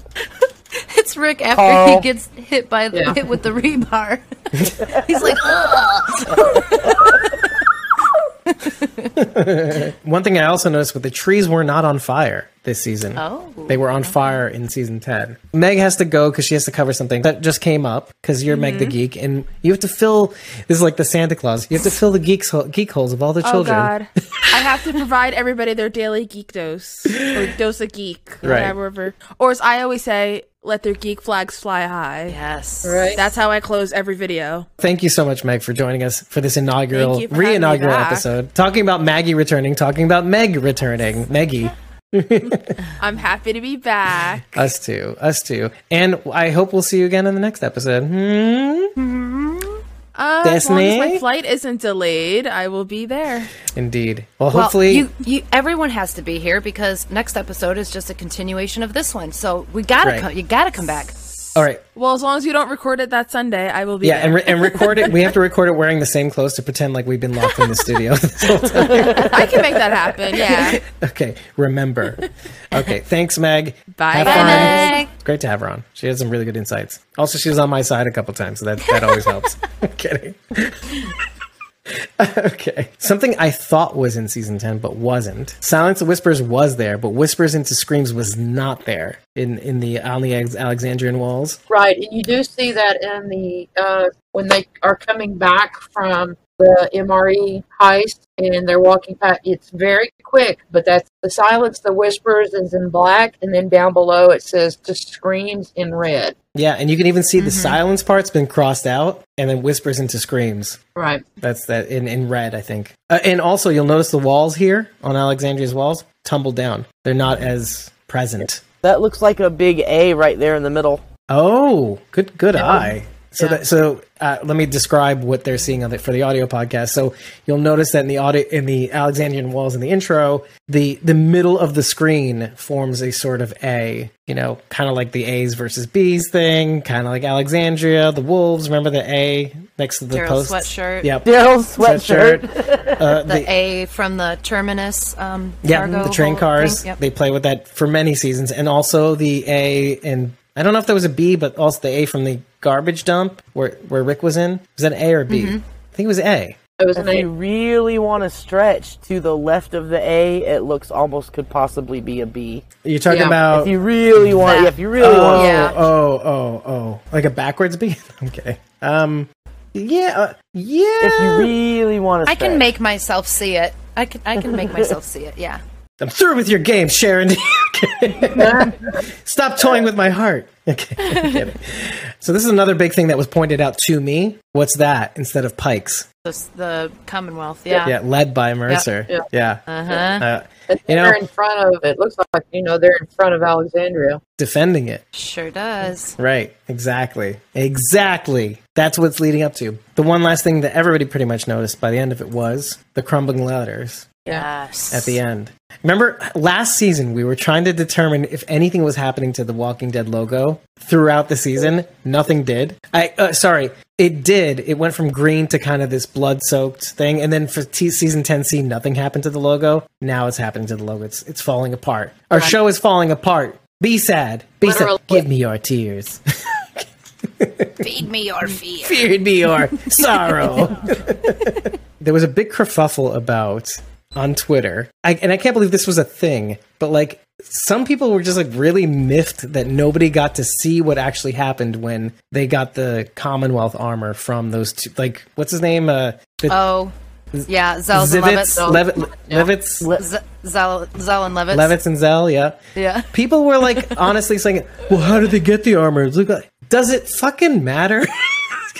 If we don't see it, it's not important. Yeah, I mean that's that's kind of the point. It's like why waste time? I- Here's how I pictured it. Okay, they they find the closet that they're in. They open the door and they just slide the uniforms out and then shut the door while they're in, still in there doing it. yeah, exactly, exactly. That's it. Because they're so into each other and so in love with each other that that's all they can think about. Mm-hmm. Now, does it take that much brain power to kind of fill in the blanks? In fact, like I I say, the reason why they didn't get into it is has a lot to do with almost giving Princess some sort of weird plausible deniability. Like, do we believe Princess really thought this through, or do, the audience will never know? But what they do know is that she must have been right because here are Yumiko and Eugene in Commonwealth armor. So there's mm-hmm. still like that kernel of doubt, but at the same time, how did she know and how did they get it? Th- there's intelligence in that. There's like, okay, we're still playing with this idea that Princess maybe may still be crazy, like in a weird way. Why is this the hill to die on? How does Morgan survive seven walkers on top? Exactly. we don't talk about it. We don't talk. We don't talk about Yeah. it. Or when when Alicia and Dakota get separated after um after damage from the inside, she just says, "Oh, we got split up." Yo, how? How? Yeah. Yeah. Okay. But it, I pictured her just running, running away. Is it that important? That's the. I would say that's more important than this. Than than, Yeah. than finding out Yeah. how you got a uniform. Now, well, not, we know Dakota's a liar, so I do want to know what happened. well, okay, yeah, but, but you're making my point. I'm not saying this to kind of get in somebody's face passive aggressively. I'm not doing that. But I was just amazed. It was astonishing to me that like there was there was like a significant portion of people that were like saying, "Oh, this is important. Why don't we know this? Why can't? Why didn't you spend some time?" Like, well, first of all, it- like aside from what I just explained about how it not being a thing that moves the story forward. Like second of all, I think the big focus, like I feel like the cutaways to the Commonwealth were supposed to be scant compared to the overall main plot, which is kind of like the Maggie Negan tension and the overall darkness of the beginning, the the tension of the heist, the the spookiness of the walkers, the spookiness of the tunnels. Like you don't want things like the some of the funny things that happened in the beginning with Gabe saying food for one there's f- enough food for everybody food for one week guys food for one week sorry but you don't want stuff like that overshadowing the overall darkness and wanted to have spookiness seen anything in regards to the uniform, I would have loved to have watched them trying to get that shit on. I don't want. I, Yeah. I, I don't care about how they found it, but I really hope they put out a bloopers reel. See that so bad because listening to um, Eleanor talk about on Talking Dead how her shield kept fogging up and she just smacked straight into a wall. you can understand why they would have cut it out because it would have undercut the series. it would have gone it would gravitas. be yeah exactly yeah exactly it would have been a bridge too far Now, you couldn't have gone from that moment to now she's looking at the wall of the loft. yeah, among all these other spooky, serious, tense moments, it gets me thinking about the kingdom armor. Oh, okay. All right, Right. so which is be- who who wore it better, the kingdomers or what's better? Okay, because you have to grade this because the number one comment I seem to be receiving last night was "fuck this kingdom, this candy striper outfits," and I'm like thinking to myself, no, don't fuck these candy striper outfits. Yes, they may be loud looking, they protect the vital areas where you might get bit. There's a little gauntlet on one of- on on the arms so to kind of rip your your opponent's faces off while you're trying to fend off. So let's be real here. Who wore it better? Well, I just can't look at them without seeing Super Troopers, Stormtroopers. You know, I, That's I that's what I I see. think- Stormtroopers. yeah, I think the Kingdom's armor. I mean, to me, that was you know more medieval, militaristic. These guys look like something out of a video game. But the kingdom armor didn't look like it protected much. I mean, let's just I- be real. Yeah, I will I will say in terms of protection, Yeah. I think the Commonwealth has got it going on. Now, as far as the way they look, Yeah. Okay. If if they're trying to hide from a human enemy, that's just not going to work. No. And and walkers, they don't care what you're wearing. Right. Like they're not going to be more or less attracted to you by what you're wearing. So, um, I do think the Commonwealth uniforms cover more. Kingdom uniforms look like baseball stuff. They remind me of the catchers, the the catcher's Yeah, chest yeah. plate. Yeah. yeah, and smaller version of it too, because it's like Uh-huh. it's like weird. So they both look ridiculous, but like I'd rather be protected, right? but this is kind of what I want to talk about next because one of the very cool things we got to see, first of all, in season six, was something Sanjay said. This is I said this in the reaction video. Oh yeah, remember Sanjay? He said explicitly, fresh meat is what they're attracted to most. And then we see in this scene with Daryl, uh, the drop of blood wakes all of them up. And this is something I, I'm glad I got to bring about again because one of the things about the senses of walkers was was it works in reverse. As you get older, the first thing that you lose is your sense of taste, right? Um, and then your sense of smell. Or no, it's smell and taste because they kind of go together. And then it it it goes. Hold on, hearing and then sight. But with the walkers, it's exactly reverse. It's taste is primary. If you can smell it and taste it, that's the sense they feel that feel fear that they sense the most. This is only reaffirming this conversation that we originally originally had about all the the different senses that walkers have in reverse to how old people lose them. But it got me thinking about communities in general, though, and how we're talking about frequently seems like more lately about hordes taking over certain communities and them falling, etc. And Aaron mentioning we have to shore up the walls. Walkers will get in if we don't shore up these things. So, or even even without shoring them up, like okay, you can do as much as you can, but they're gonna get in anyway. It's too late. But it got me thinking: what if assuming what we say is true and they're proving to be true when the more we watch these TW universe shows it seems to me that if blood is the best sense of the best sense that walkers have it seems to me that like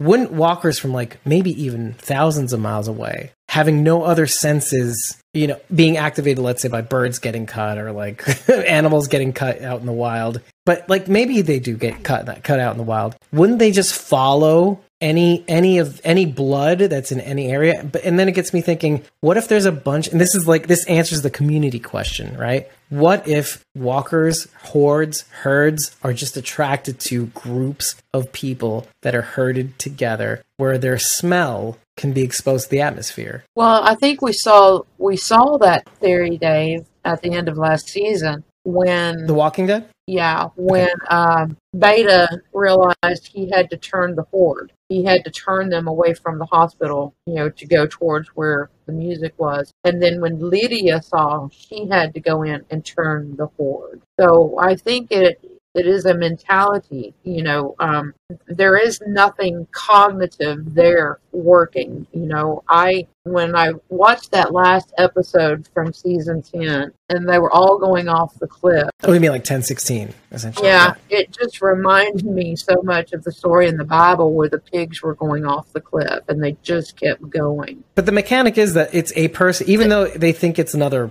walker, it is a person in there. So, which is why she's able to guide the herd, the horde, herd, whatever you want to call it. But if but if they were attracted to say just plain old human scent, is that part of what you're saying? yeah, like assuming there's no other distractions, sounds, or whatever, Okay. If if that were the case, and it's the most powerful sense. the whisperers would have had a much difficult time integrating into a herd because they still smell like humans. I, right? That actually makes it easier, though, doesn't it? But like, they can't. They s- generally smell people, but they, they just don't know where it's. They, it's generally in the air. They just don't know exactly where it is, and they're not smelling literal blood, right? They're not. But there's a there's a person in the air somewhere, maybe. and then there's and then there's you know that that one walker that just walked right past Morgan when he was half dead. Mm, but he smelled like literal death, and that reminded like, "You my brother." of um, which also reinforces my senses theory, That right? reminded me of World War Z. I've seen a lot of call outs to other zombie shows,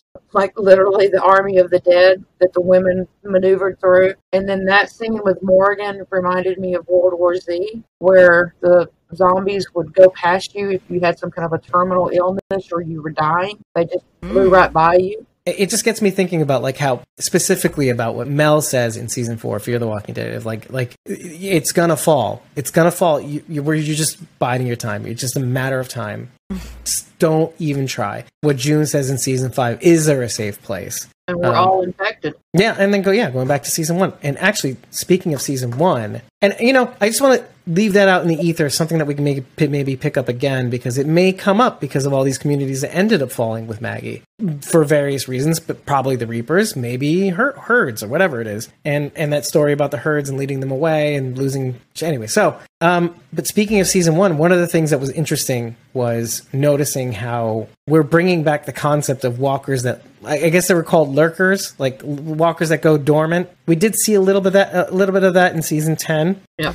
But one of the notable versions of this that we did end up seeing was the tank, the, wa- the soldier walker that was in the tank with Rick. How he just stayed pretty dormant for a while until one thing happened. Woke up, and I didn't get to watch the scene again. I wanted to beforehand, but it, it's he f- gets freaks out and then shoots the guy, and then it explodes, and Yeah. yeah, he shoots the guy, and then the sound in the tank, and it makes him go deaf for a little while. Point being, okay, we brought that back, something that we hadn't seen for a very long time until the bonus episodes of season 10. And I thought that was pretty cool because Angela Kang does try to make this concerted effort of giving you that old, that loving feeling. whoa, that loving feeling. Now it's gone, gone, gone. Whoa, whoa. Right.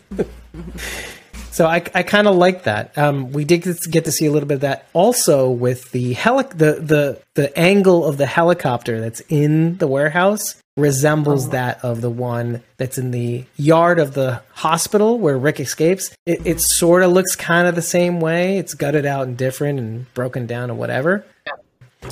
But one thing I wanted to get to of the soldiers that are in there, and this is this is where I'm going with this. Sorry, it's taking a while.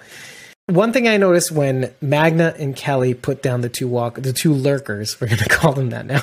That in the two lurkers that are guarding the um the MREs, the room where the MREs are at. One thing that disturbed me was that they they stuck the the knives in the heads and they kind of woke up and then went back to sleep. That freaked me the fuck out. Okay, what did uh, what did you feel when you saw this? Because it, it it really, I was like, this is weird. This is too weird. This is too much for me. You're fucking playing around with me now. Like, what were your thoughts on that? I love how they opened this episode up with no dialogue. Nobody was talking. Um, so I think they added those sounds in as like extra scare factor. I'm not sure they would have done that had there been dialogue over top to distract us. I, I think because it did bother me at first. I'm like, mm, really? But then I went, mm, no one is speaking. There are no other sounds. So this this adds that extra that extra layer of scare for the viewers. Were you referring to what freaked you out was the fact that they woke up and then mm-hmm. went and then died, or was it the noise? Yeah,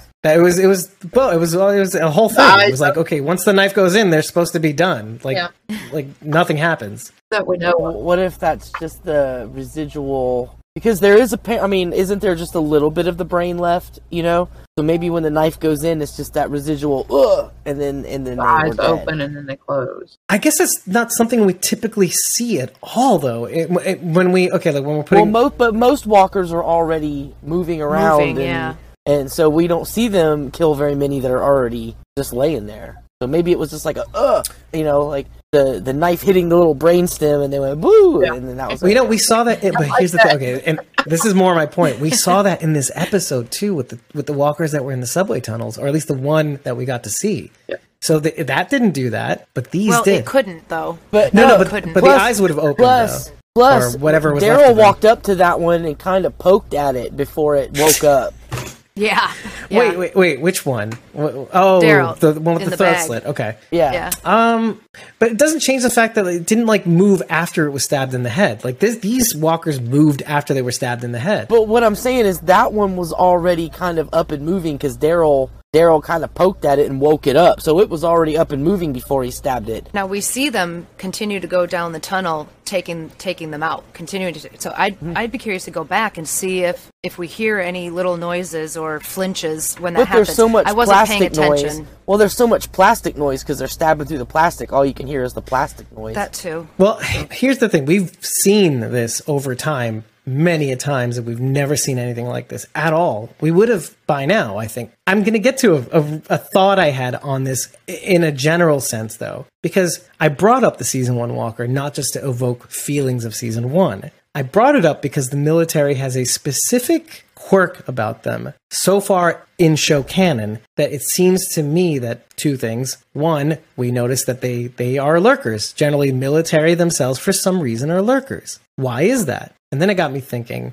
well they're one of the first people that get that gets the option and we learned that over the, the course of the last few years to get the vaccine now it's optional at first but I did learn from recent events that the vaccine is going to be mandatory once it passes the FDA. It's going to be mandatory for service. Now, whatever, however you feel about it is irrelevant. but what I wanted to say was, well, what if the vaccine for whatever this outbreak might be was mandatory back then, and they act a little differently than most other walkers? That got me thinking. I'm gonna be a lurker. Amen, sister. well, you're not active service though. Are you active service? She's saying she's vaccinated. Well, I meant. Okay, let's not mix. Let's not mix narratives here. we're we're all infected. we all have it. I, but let's getting back on Canada. Like like I'm thinking there may be something to this. Like I know we saw the episode with Huck and World Beyond and her past and whatnot, and maybe it didn't apply to her. But I'm Brian Castrillo or Castrillo, however he wants to refer to himself. It's Castrillo forever for me. But he said something about that he wanted me to parse together the, the overhead shot of Kelly. You know, when Kelly's uh, killing the first walkers that they they're starting to kill, and it has this nice little overhead shot of everybody, all the all the military walkers on the floor. I guess he's not killing them yet, but she's kind of navigating through them. He wanted me to see if there's like any letters or hieroglyphics in the way that they're laid out, and out, Oh. but him even just saying that in, in between his military background and the first season walker and, and trying to integrate all this info it just got me thinking of it makes sense if the virus interacts with people who thought they were vaccinated hence lurkers hence maybe the reason why it went active and then went dormant again like when when they were stabbed initially so i was just trying to think of a way to kind of say why are these weirdos weirder you know Right. I just assumed they were in a in a building that no one clearly no one has come into, and so there's no nothing food for them source. to eat. Right. right, There's nothing for them to eat, so they just lay down and go to sleep. Which They don't know how to work door handles. which we have seen. You know, we've seen that. We see we saw the walkers in the field that uh, is it Aaron throws the alarm clock Gabe. into. Yeah, Yeah. Aaron. Yeah. yeah. Uh, Which is kind of like a, a soft ramp up to seeing these guys, and you know it Mm-hmm. if, in season 11 A- and and is another callback to the first season. But I, I I feel like I feel like we're missing something here. Like I feel like, and listen, this could be just a Squawking Dead thing that we. It's like the the Mel and Ennis. Martha was re- was responsible for burning Mel and Ennis's farm, hence season four. Yeah, this could be another one of those things that goes nowhere. But like, there's something. I feel like there's something to the military. There's something going on with the military here. There there might be something there. Well, yeah, I think they created it. Yeah, They created the that's where I'm going with it without saying it. obviously. there's some sort of tie-in, basically. Well, and then there's also the narrative of control, right? Althea claiming the military and the National Guard went at it, and then our theory of the Civic Republic being the, the power that emerges from that. Anyway, those who are flagged for expedited assessment, Yeah, I'm really, I'm really upset. If if there was nothing else I went back to look at, I wanted to go back and look at that, and I just didn't get the time today. because you wanted to talk about Heath. Well, I wanted to zoom in on everything. I wanted to zoom in on every face and see if if anyone was was recognizable. Th- this is a lot like um, Fear the Walking Dead season six, um, Alaska, the third episode. I swear I saw a picture of Melissa McBride and the governor. And then and that's when I, w- I, 'cause I went back and I looked at it several times. And then when I heard Well, Angela, If you, if you find it, just as a as a production note, as, if you find it, I will put it on the screen as you're talking about. it. yeah, I'll do it. But I, I mean, I just I thought it looked like Melissa in one of her um, shots where she was doing an interview, like just kind of sitting with her legs, you know, as she does. And then when I heard Angela Kang say that everyone on the wall was part of the production crew, so what to say that there weren't some of the actors on there, you know? and that's kind of what I, I was, was referring spec- to. I was specifically going to go look for Denise Huth. Well, that's the thing. I, that's why I brought up um, Fear the Walking Dead season six and that uh, Alaska because they were in a talent. I think they were in a talent agent's office by the time they get to near the top where they find where the rats. Uh, not the rats. Well, I don't know what the hell it was again. The, rats in the walls. duck. The rubber ducks on the table. Well, that, but also like the talent photos on the wall. I was kind of like, oh, that's got to be crew of some kind, right? That's got to be crew. Oh, the talent. Yeah. yeah. Might have just been stock photos. I don't know if we ever got an answer to that, did we? No, because we didn't push that hard. No. if we would have put the cast photo, the sorry, the the crew photos, we, we might have gotten a chance to see that. But Yeah. but that that's always kind of a thing to look out for when you see randos on a wall. That's it's usually going to be the crew or some kind of, or maybe family of the crew, which is another thing that I usually think of. But like getting to the Heath p- portion of it, though, people saw the name Heath on the wall. Seems to be about the age, age he would have been. And that you could see that they made corrections for every year. Like you could see they kind of said, oh, 27 or 26, or the weight might have been different than they remember. I don't know. But I will say one thing. Somebody actually put up a photo of, well, sorry, a blown up photo of the drawing of Heath that it, that's what that's supposed to look like. And to me, and maybe I'll put it up afterwards or whatever. I saw this on Twitter. Um, it did not look like Heath, the one we know at least, as far as I can tell. Now Heath is a name in the universe; it's not completely made up. Did it look more like comic book Heath? You know, maybe, but it, it, it was literally lines on a paper. It didn't show skin color, and it so there wasn't a good drawing either. Yeah. It wasn't like a police sketch even level. I mean, dreads and glasses. No, that's the thing. None of that. No. Okay. Have you seen this Have you seen this movie? Shows picture of uh, Robert Patrick Robert Patrick. Yeah, right, right. all all blown up. Anyway, so yikes, cut. um, um, but no, is that that's my argument? Like everybody was kind of going Heath, Heath, Heath. And I'm like, well, s- slow your roll. Many people named Heath and Yeah, Dave and every everybody thought that uh, Kublek's daughter in the world beyond was Isabel. Isabel. too. So But that's kind of the They like point I'm going to make us. here. They like yes, control us. exactly, exactly. That's exactly what I want to say. It- they want to make you go, "Hey, Heath, uh, uh, uh, Isabel, Mm-hmm. Daughter, and then pull back because they want you to get excited. I mean, who could blame them, right? I'm a little and it, surprised. and it works. Yeah, yeah. and I'm okay with it. I am too. I'm a little surprised we didn't see the name Madison up there. To be honest. Hey, I'm gonna Photoshop Madison into that wall. You just watch. yes. And pass it off as fact. You're you're you're generating fake news, Look. Shandy. Wait. You, the picture of Madison needs to be a pile of ash. cut, but also genius. Cut, oh, genius, cut, genius. Anyway, again, Madistan, support. I support this. Okay, I only wanted to talk about one more thing, and if you guys want to bring up anything else, totally fine. I don't. At this point, I don't care. There's sorry, two comments that really got me. Sorry, one comment and one fact. Machine gun swords. right? Machine gun swords. Do you really want to bring those machine gun swords down on Alexandria? Meanwhile, Alexandria's got I'm like, bigger I want to problems. see one. I like turtles. When I first saw these two, these auditors, assessors, Mulder and Scully, I mean, first thought, first thought, and then Well, I don't. I don't know. That one dude's not good looking enough to be Mulder. Scully, Scully, Red needed a Shoe Diaries. Anyone? Scully needed to eat a hamburger and take a nap. She looked like death warmed over. Yeah, she did look rough. Say all- that. I can't say All I that. know is somebody please lay Eugene. He's going to get them more killed than Maggie will if he don't give us the nookie. You know, that's that's another. He's gonna get him more killed than Maggie. you know, that is another comment that was Just frequently recorded. brought up. People were very upset with Eugene this week. Oh, Oh, bad. God knows Thornton. I can't. Okay. And then all of a sudden I had lip biscuit. I did it for the nookie, the nookie. That's what he's going to be saying when he gets killed. I did it for the nookie. You're, Uh-huh. you're one horny dude.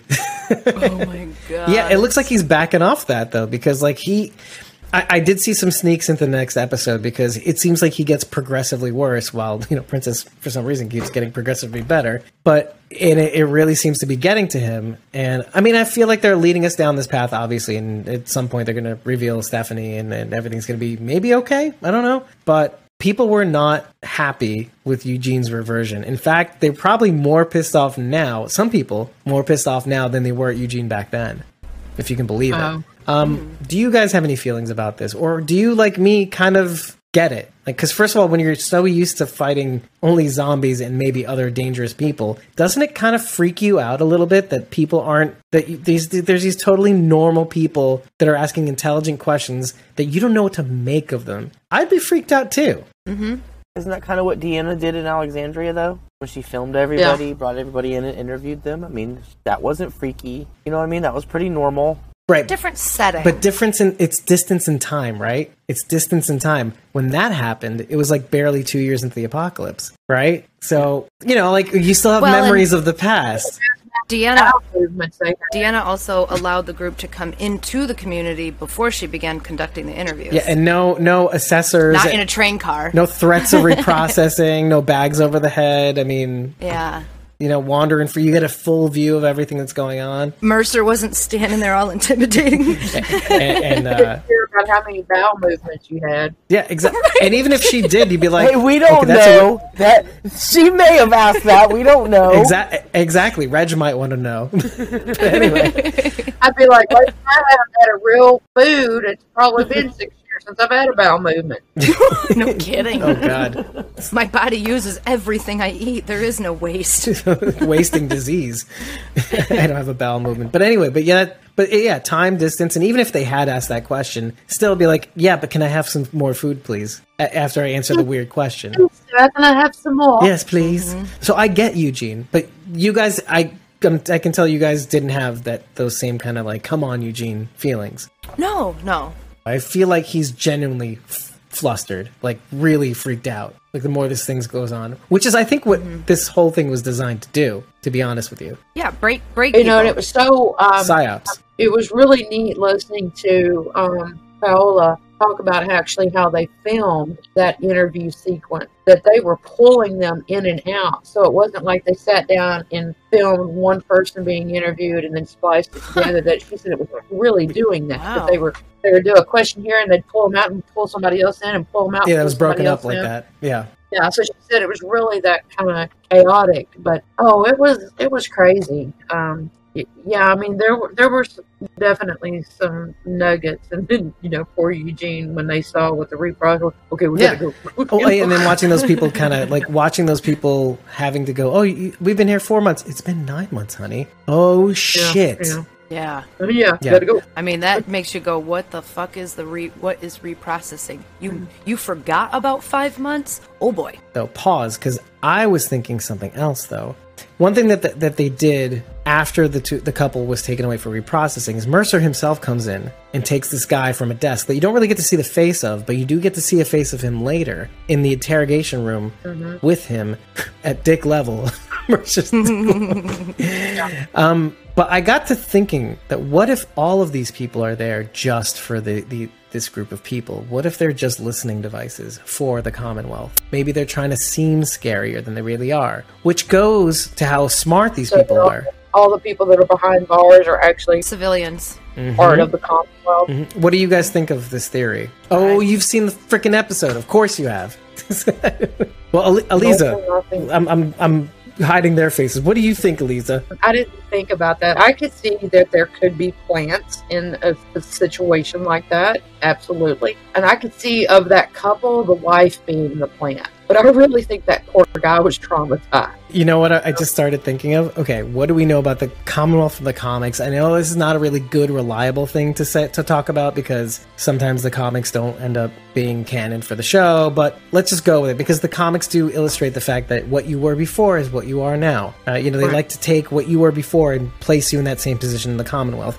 Well, what if these guys were actors before, and part of being actors is you know fulfilling this role of psyops? So, and it's just a thought I had. I was just like, it's good. It's they're very convincing. Dick level with Mercer, and That's a low blow. Ah. but what made me actually more convinced that this was the case was how, and I like this. I like this little touch. In spite of how hurt Mercer was by Zeke's words, which he, which the actor says himself, yeah, Mercer was hurt by these words. When he sees Zeke suffering, he can't help but give him the water that he needs. And that I- was actually kind of moved by that. I was I don't know why. I know that sounds really weird, but I was kind of moved by that. And so that got me to thinking this is this is this is an act. This is all an act. You know, I've, I've got to say one thing about Mercer, and Lord, I hope this doesn't sound, as my godson would say, raisin. But when he came to the to the jail bars and looked back, and Paola and the princess looked back at him, he snorted like a silverback gorilla. He went, and then you know turned and walked off, and I'm like, it was like a, I don't know, it was just a Moment you know, they had. you know, and turned and walked off. Like a mating call? Well, there's supposedly he and Princess match up. Yeah. You know, And can we talk about that a little bit? Because I'm a little bit. It's kind of like mm, it could be like the Titanic, where you don't know how it's going to go down, but you know it's happening. Like you, you go along for the ride, and you, you want to see how it ends up coming about. But part of me is kind of like, oh well, we know it's coming. You know, it's happening. As much as Angela Kang says, well, we don't know it's gonna happen. Angela, come on, stop it. you know it's gonna happen. They're literally. Paola and and and uh, Michael James Shaw is like saying, "Yeah, it's happening. like we have these scenes together. It's pretty awkward, but also pretty fun. We're writing a song together in real life." I mean, they said that in Talking Dead. Sorry if you missed it, Rachel. I So it. it's like, okay, if we're making beautiful music together as actors, Aw. so. But part of me is also kind of like, ah, you know, I wish it wasn't so eventual. Which makes me think I hope they don't do it, because then they'll be like totally like, what what just happened? What just happened? Why do they hate each Um, other? Princess and Mercer are my favorite ship besides Daryl and Carol, so you shut your face. what about But you see my consternation, like because it's like it's happening, it's happening. Right. There's no Because we want it so much. there's there's no element of surprise though. It's like you know it's happening. I want to see Princess with Negan. I really want to see. See, that's what I was Negan. thinking as well. Like, what if they just completely curveball this shit? What Charity? Ew. Ew. No, 'Cause they- I know. Because the age difference too. No, I don't give. a no, I don't about even care about that. Come on. I think- do. I think- No, he he would crush the light out of her. and, and she would say thank you. No. She would be she would be a pink husk little shell. Wait, Yeah, are we talking no. about literally, or are we talking about metaphorically? Because I'm not Both. sure where you're going. spiritually. What does that He mean? would he would crush the life out of her. No, the I think bright it- light that is princess would be dulled forever. Oh, like Uh, like traumatically, or is this like literally dead? No, not literally dead. Okay, because you had me confused because you wouldn't be definitive. No, I think I, I think you're right, but I just I can't wait for them. I hope they have the opportunity to to work on screen together because I think it would be hilarious. yeah, it's the Uh, same feeling I had about Negan and Carol being on screen together finally. Like I want to see what happened. Yeah, you know, there and obviously currency is of no use in the Commonwealth. with all the bando money that they had ready for incineration. Yeah, that's that's something that's something else that had my my imagination running like about what that I get there wouldn't be no need for it. Everybody has their own Oh my god, this is communism all over again. Uh, because the means of production are controlled by the government, right? So, okay. sorry, we'll just cruise past that political statement. It shouldn't be so controversial. It's literally communism. The government decides what you are. So, there you are. And that money means nothing because we are a utopian society full of And ice cream and cake. have- there are if if Rick is with that, I, I haven't figured out is the CRM the military part of the Commonwealth? No, completely different entity. So Complete. where do we think do we think Rick is with the CRM? I think that's the case. Yeah. The black helicopter with the three rings. Is, That's who Jadis was in contact with. Yeah. So The last two Easter eggs that I'll just mention: the bunny rabbit in the subway Mhm. was a throwback to the one that was with Aaron's daughter Gracie, and then the very well placed uh, "America Hates Racism" poster. Okay, so what do you make of that? Because I wasn't sure. That is just, I think that's just a reference to what's going on currently in our world. I think it was just them acknowledging I feel like yeah, maybe. Oh. that it was just a nod to the current world situation with Or the irony of of this zombie world. Let's just move past current events and say the irony of this world being more equal than the the, the one before or the world before. no, I think it was an intentional Yeah, no, it definitely was. for, for what's going on in our world. Well, and you have to also consider when this may have been conceived slash filmed too. So I mean, January 2020. Heat of all of the stuff going on with George Floyd and everything. Yeah. Yeah, and they conceived of this around January 2020, so there's a, a whole bunch of events that you can base that off of too. If you enjoyed this program, why don't you rate this podcast at ratethispodcast.com slash Walking Dead? All we need is five stars and an eggplant just to know that you love us. But you really should be rating us after every single episode. I'll tell you why. Because it says a lot about what you're watching. If you tell people, if you have a critique that you want to just send to us, other people are watching what you're saying, and they may agree or disagree, and they may fight people in the comments. Okay? So fight us. or fight each other while you're leaving comments after every episode. We really appreciate it. Yeah, I mean, if you go to ratethispodcast.com slash squawking dead, it'll give, give you the, the rating platform that is appropriate for your device. Or if you're on your desktop, you can choose the platform you want to rate us on. But if you really, really like us and you want to follow this journey behind the scenes, just follow us at ko-fi.com slash squawking dead. Just follow us because you'll know when things drop so that you can decide if and when you want to support us. And just so you know, I don't know why we didn't announce this from the beginning of the show, but our content is free for the next seven days. All our behind the scenes content is free for the next seven days. Why is that, Dave? Why did you freaking do that? why would you do You that? have people like Eliza Payne for stuff like that. Well, I'll tell you why. because we want people to know what they're missing out on. We had a lot of discussions behind the scenes of how we want to roll this out, and I, I thought it was nothing without showing people what they're missing out on. So we're making it free. So this is why it's important to just follow us at ko-fi.com slash squawking so that you know when things drop. You know when we do crazy, absolutely dumb things like this for you to take advantage of so you can join the conversation. We want to we want people to be in. We want to bring people in. We don't want to push people away. We don't want people to get discouraged by a paywall. And every now and again we're always we're always going to think of ways to include people who may not be able to afford this stuff or may not be able to, to support us in the way that they love to. You know, because that's these that's what I like to assume the best of people. Like people want to support us, but I just can't have time. I can't do. it. Listen, just follow us. You'll know when things drop. You'll know when we don't post it on social media. So if you follow us, that's free. It's no big deal. And in any case, TWD is back, baby. TWD is back. Yeah, I know it's the end, but let's enjoy it while no, we're no, no, no. We're gonna Let's enjoy it while we're part. still here. Exactly. Edit. Cut. back. Cut that part, Dave. No, but it's back, and we're here to hold your hand throughout the entire process and beyond. Ah, world beyond. So But um, we'll see you next week for part two. Asher on part two. Take care for now. We'll see you very soon. Love you Hey, guys. bye.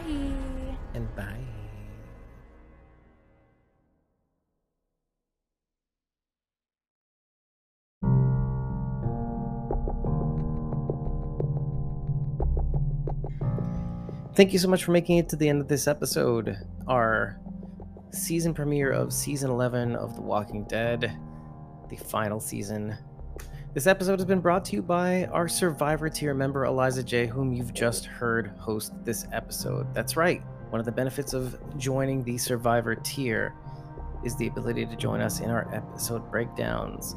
This episode has also been brought to you by Whisperers tier member Darren, aka Whisperers UK. What are membership tiers? Membership tiers are a means of supporting the podcast. If you like what you hear and you love what we do, head over to ko-fi.com slash squawking dead and just follow us. You don't have to join a membership tier or buy us a coffee, but just follow us. And if you find something you like that we post behind the scenes, the unedited episode, or the unedited interview recordings of some person that you happen to like, or if you want to join in on a recording session for a particular episode, or to ask questions during uh, a cast or crew interview, or maybe even one of our new TWD family members, um, just uh, buy us a coffee. You'll get supporter backed access for 30 months, or you could join a membership tier and get some further benefits, more bang for your buck. Uh, the Whispers tier get, allows you to get credits at the end of the episode, uh, as well as 50% off the merch store. And the Survivors tier, obviously the highest tier, has the ability to join us during our episode recordings. In any case, I've been your host, David Cameo, and we'll see you in the next one.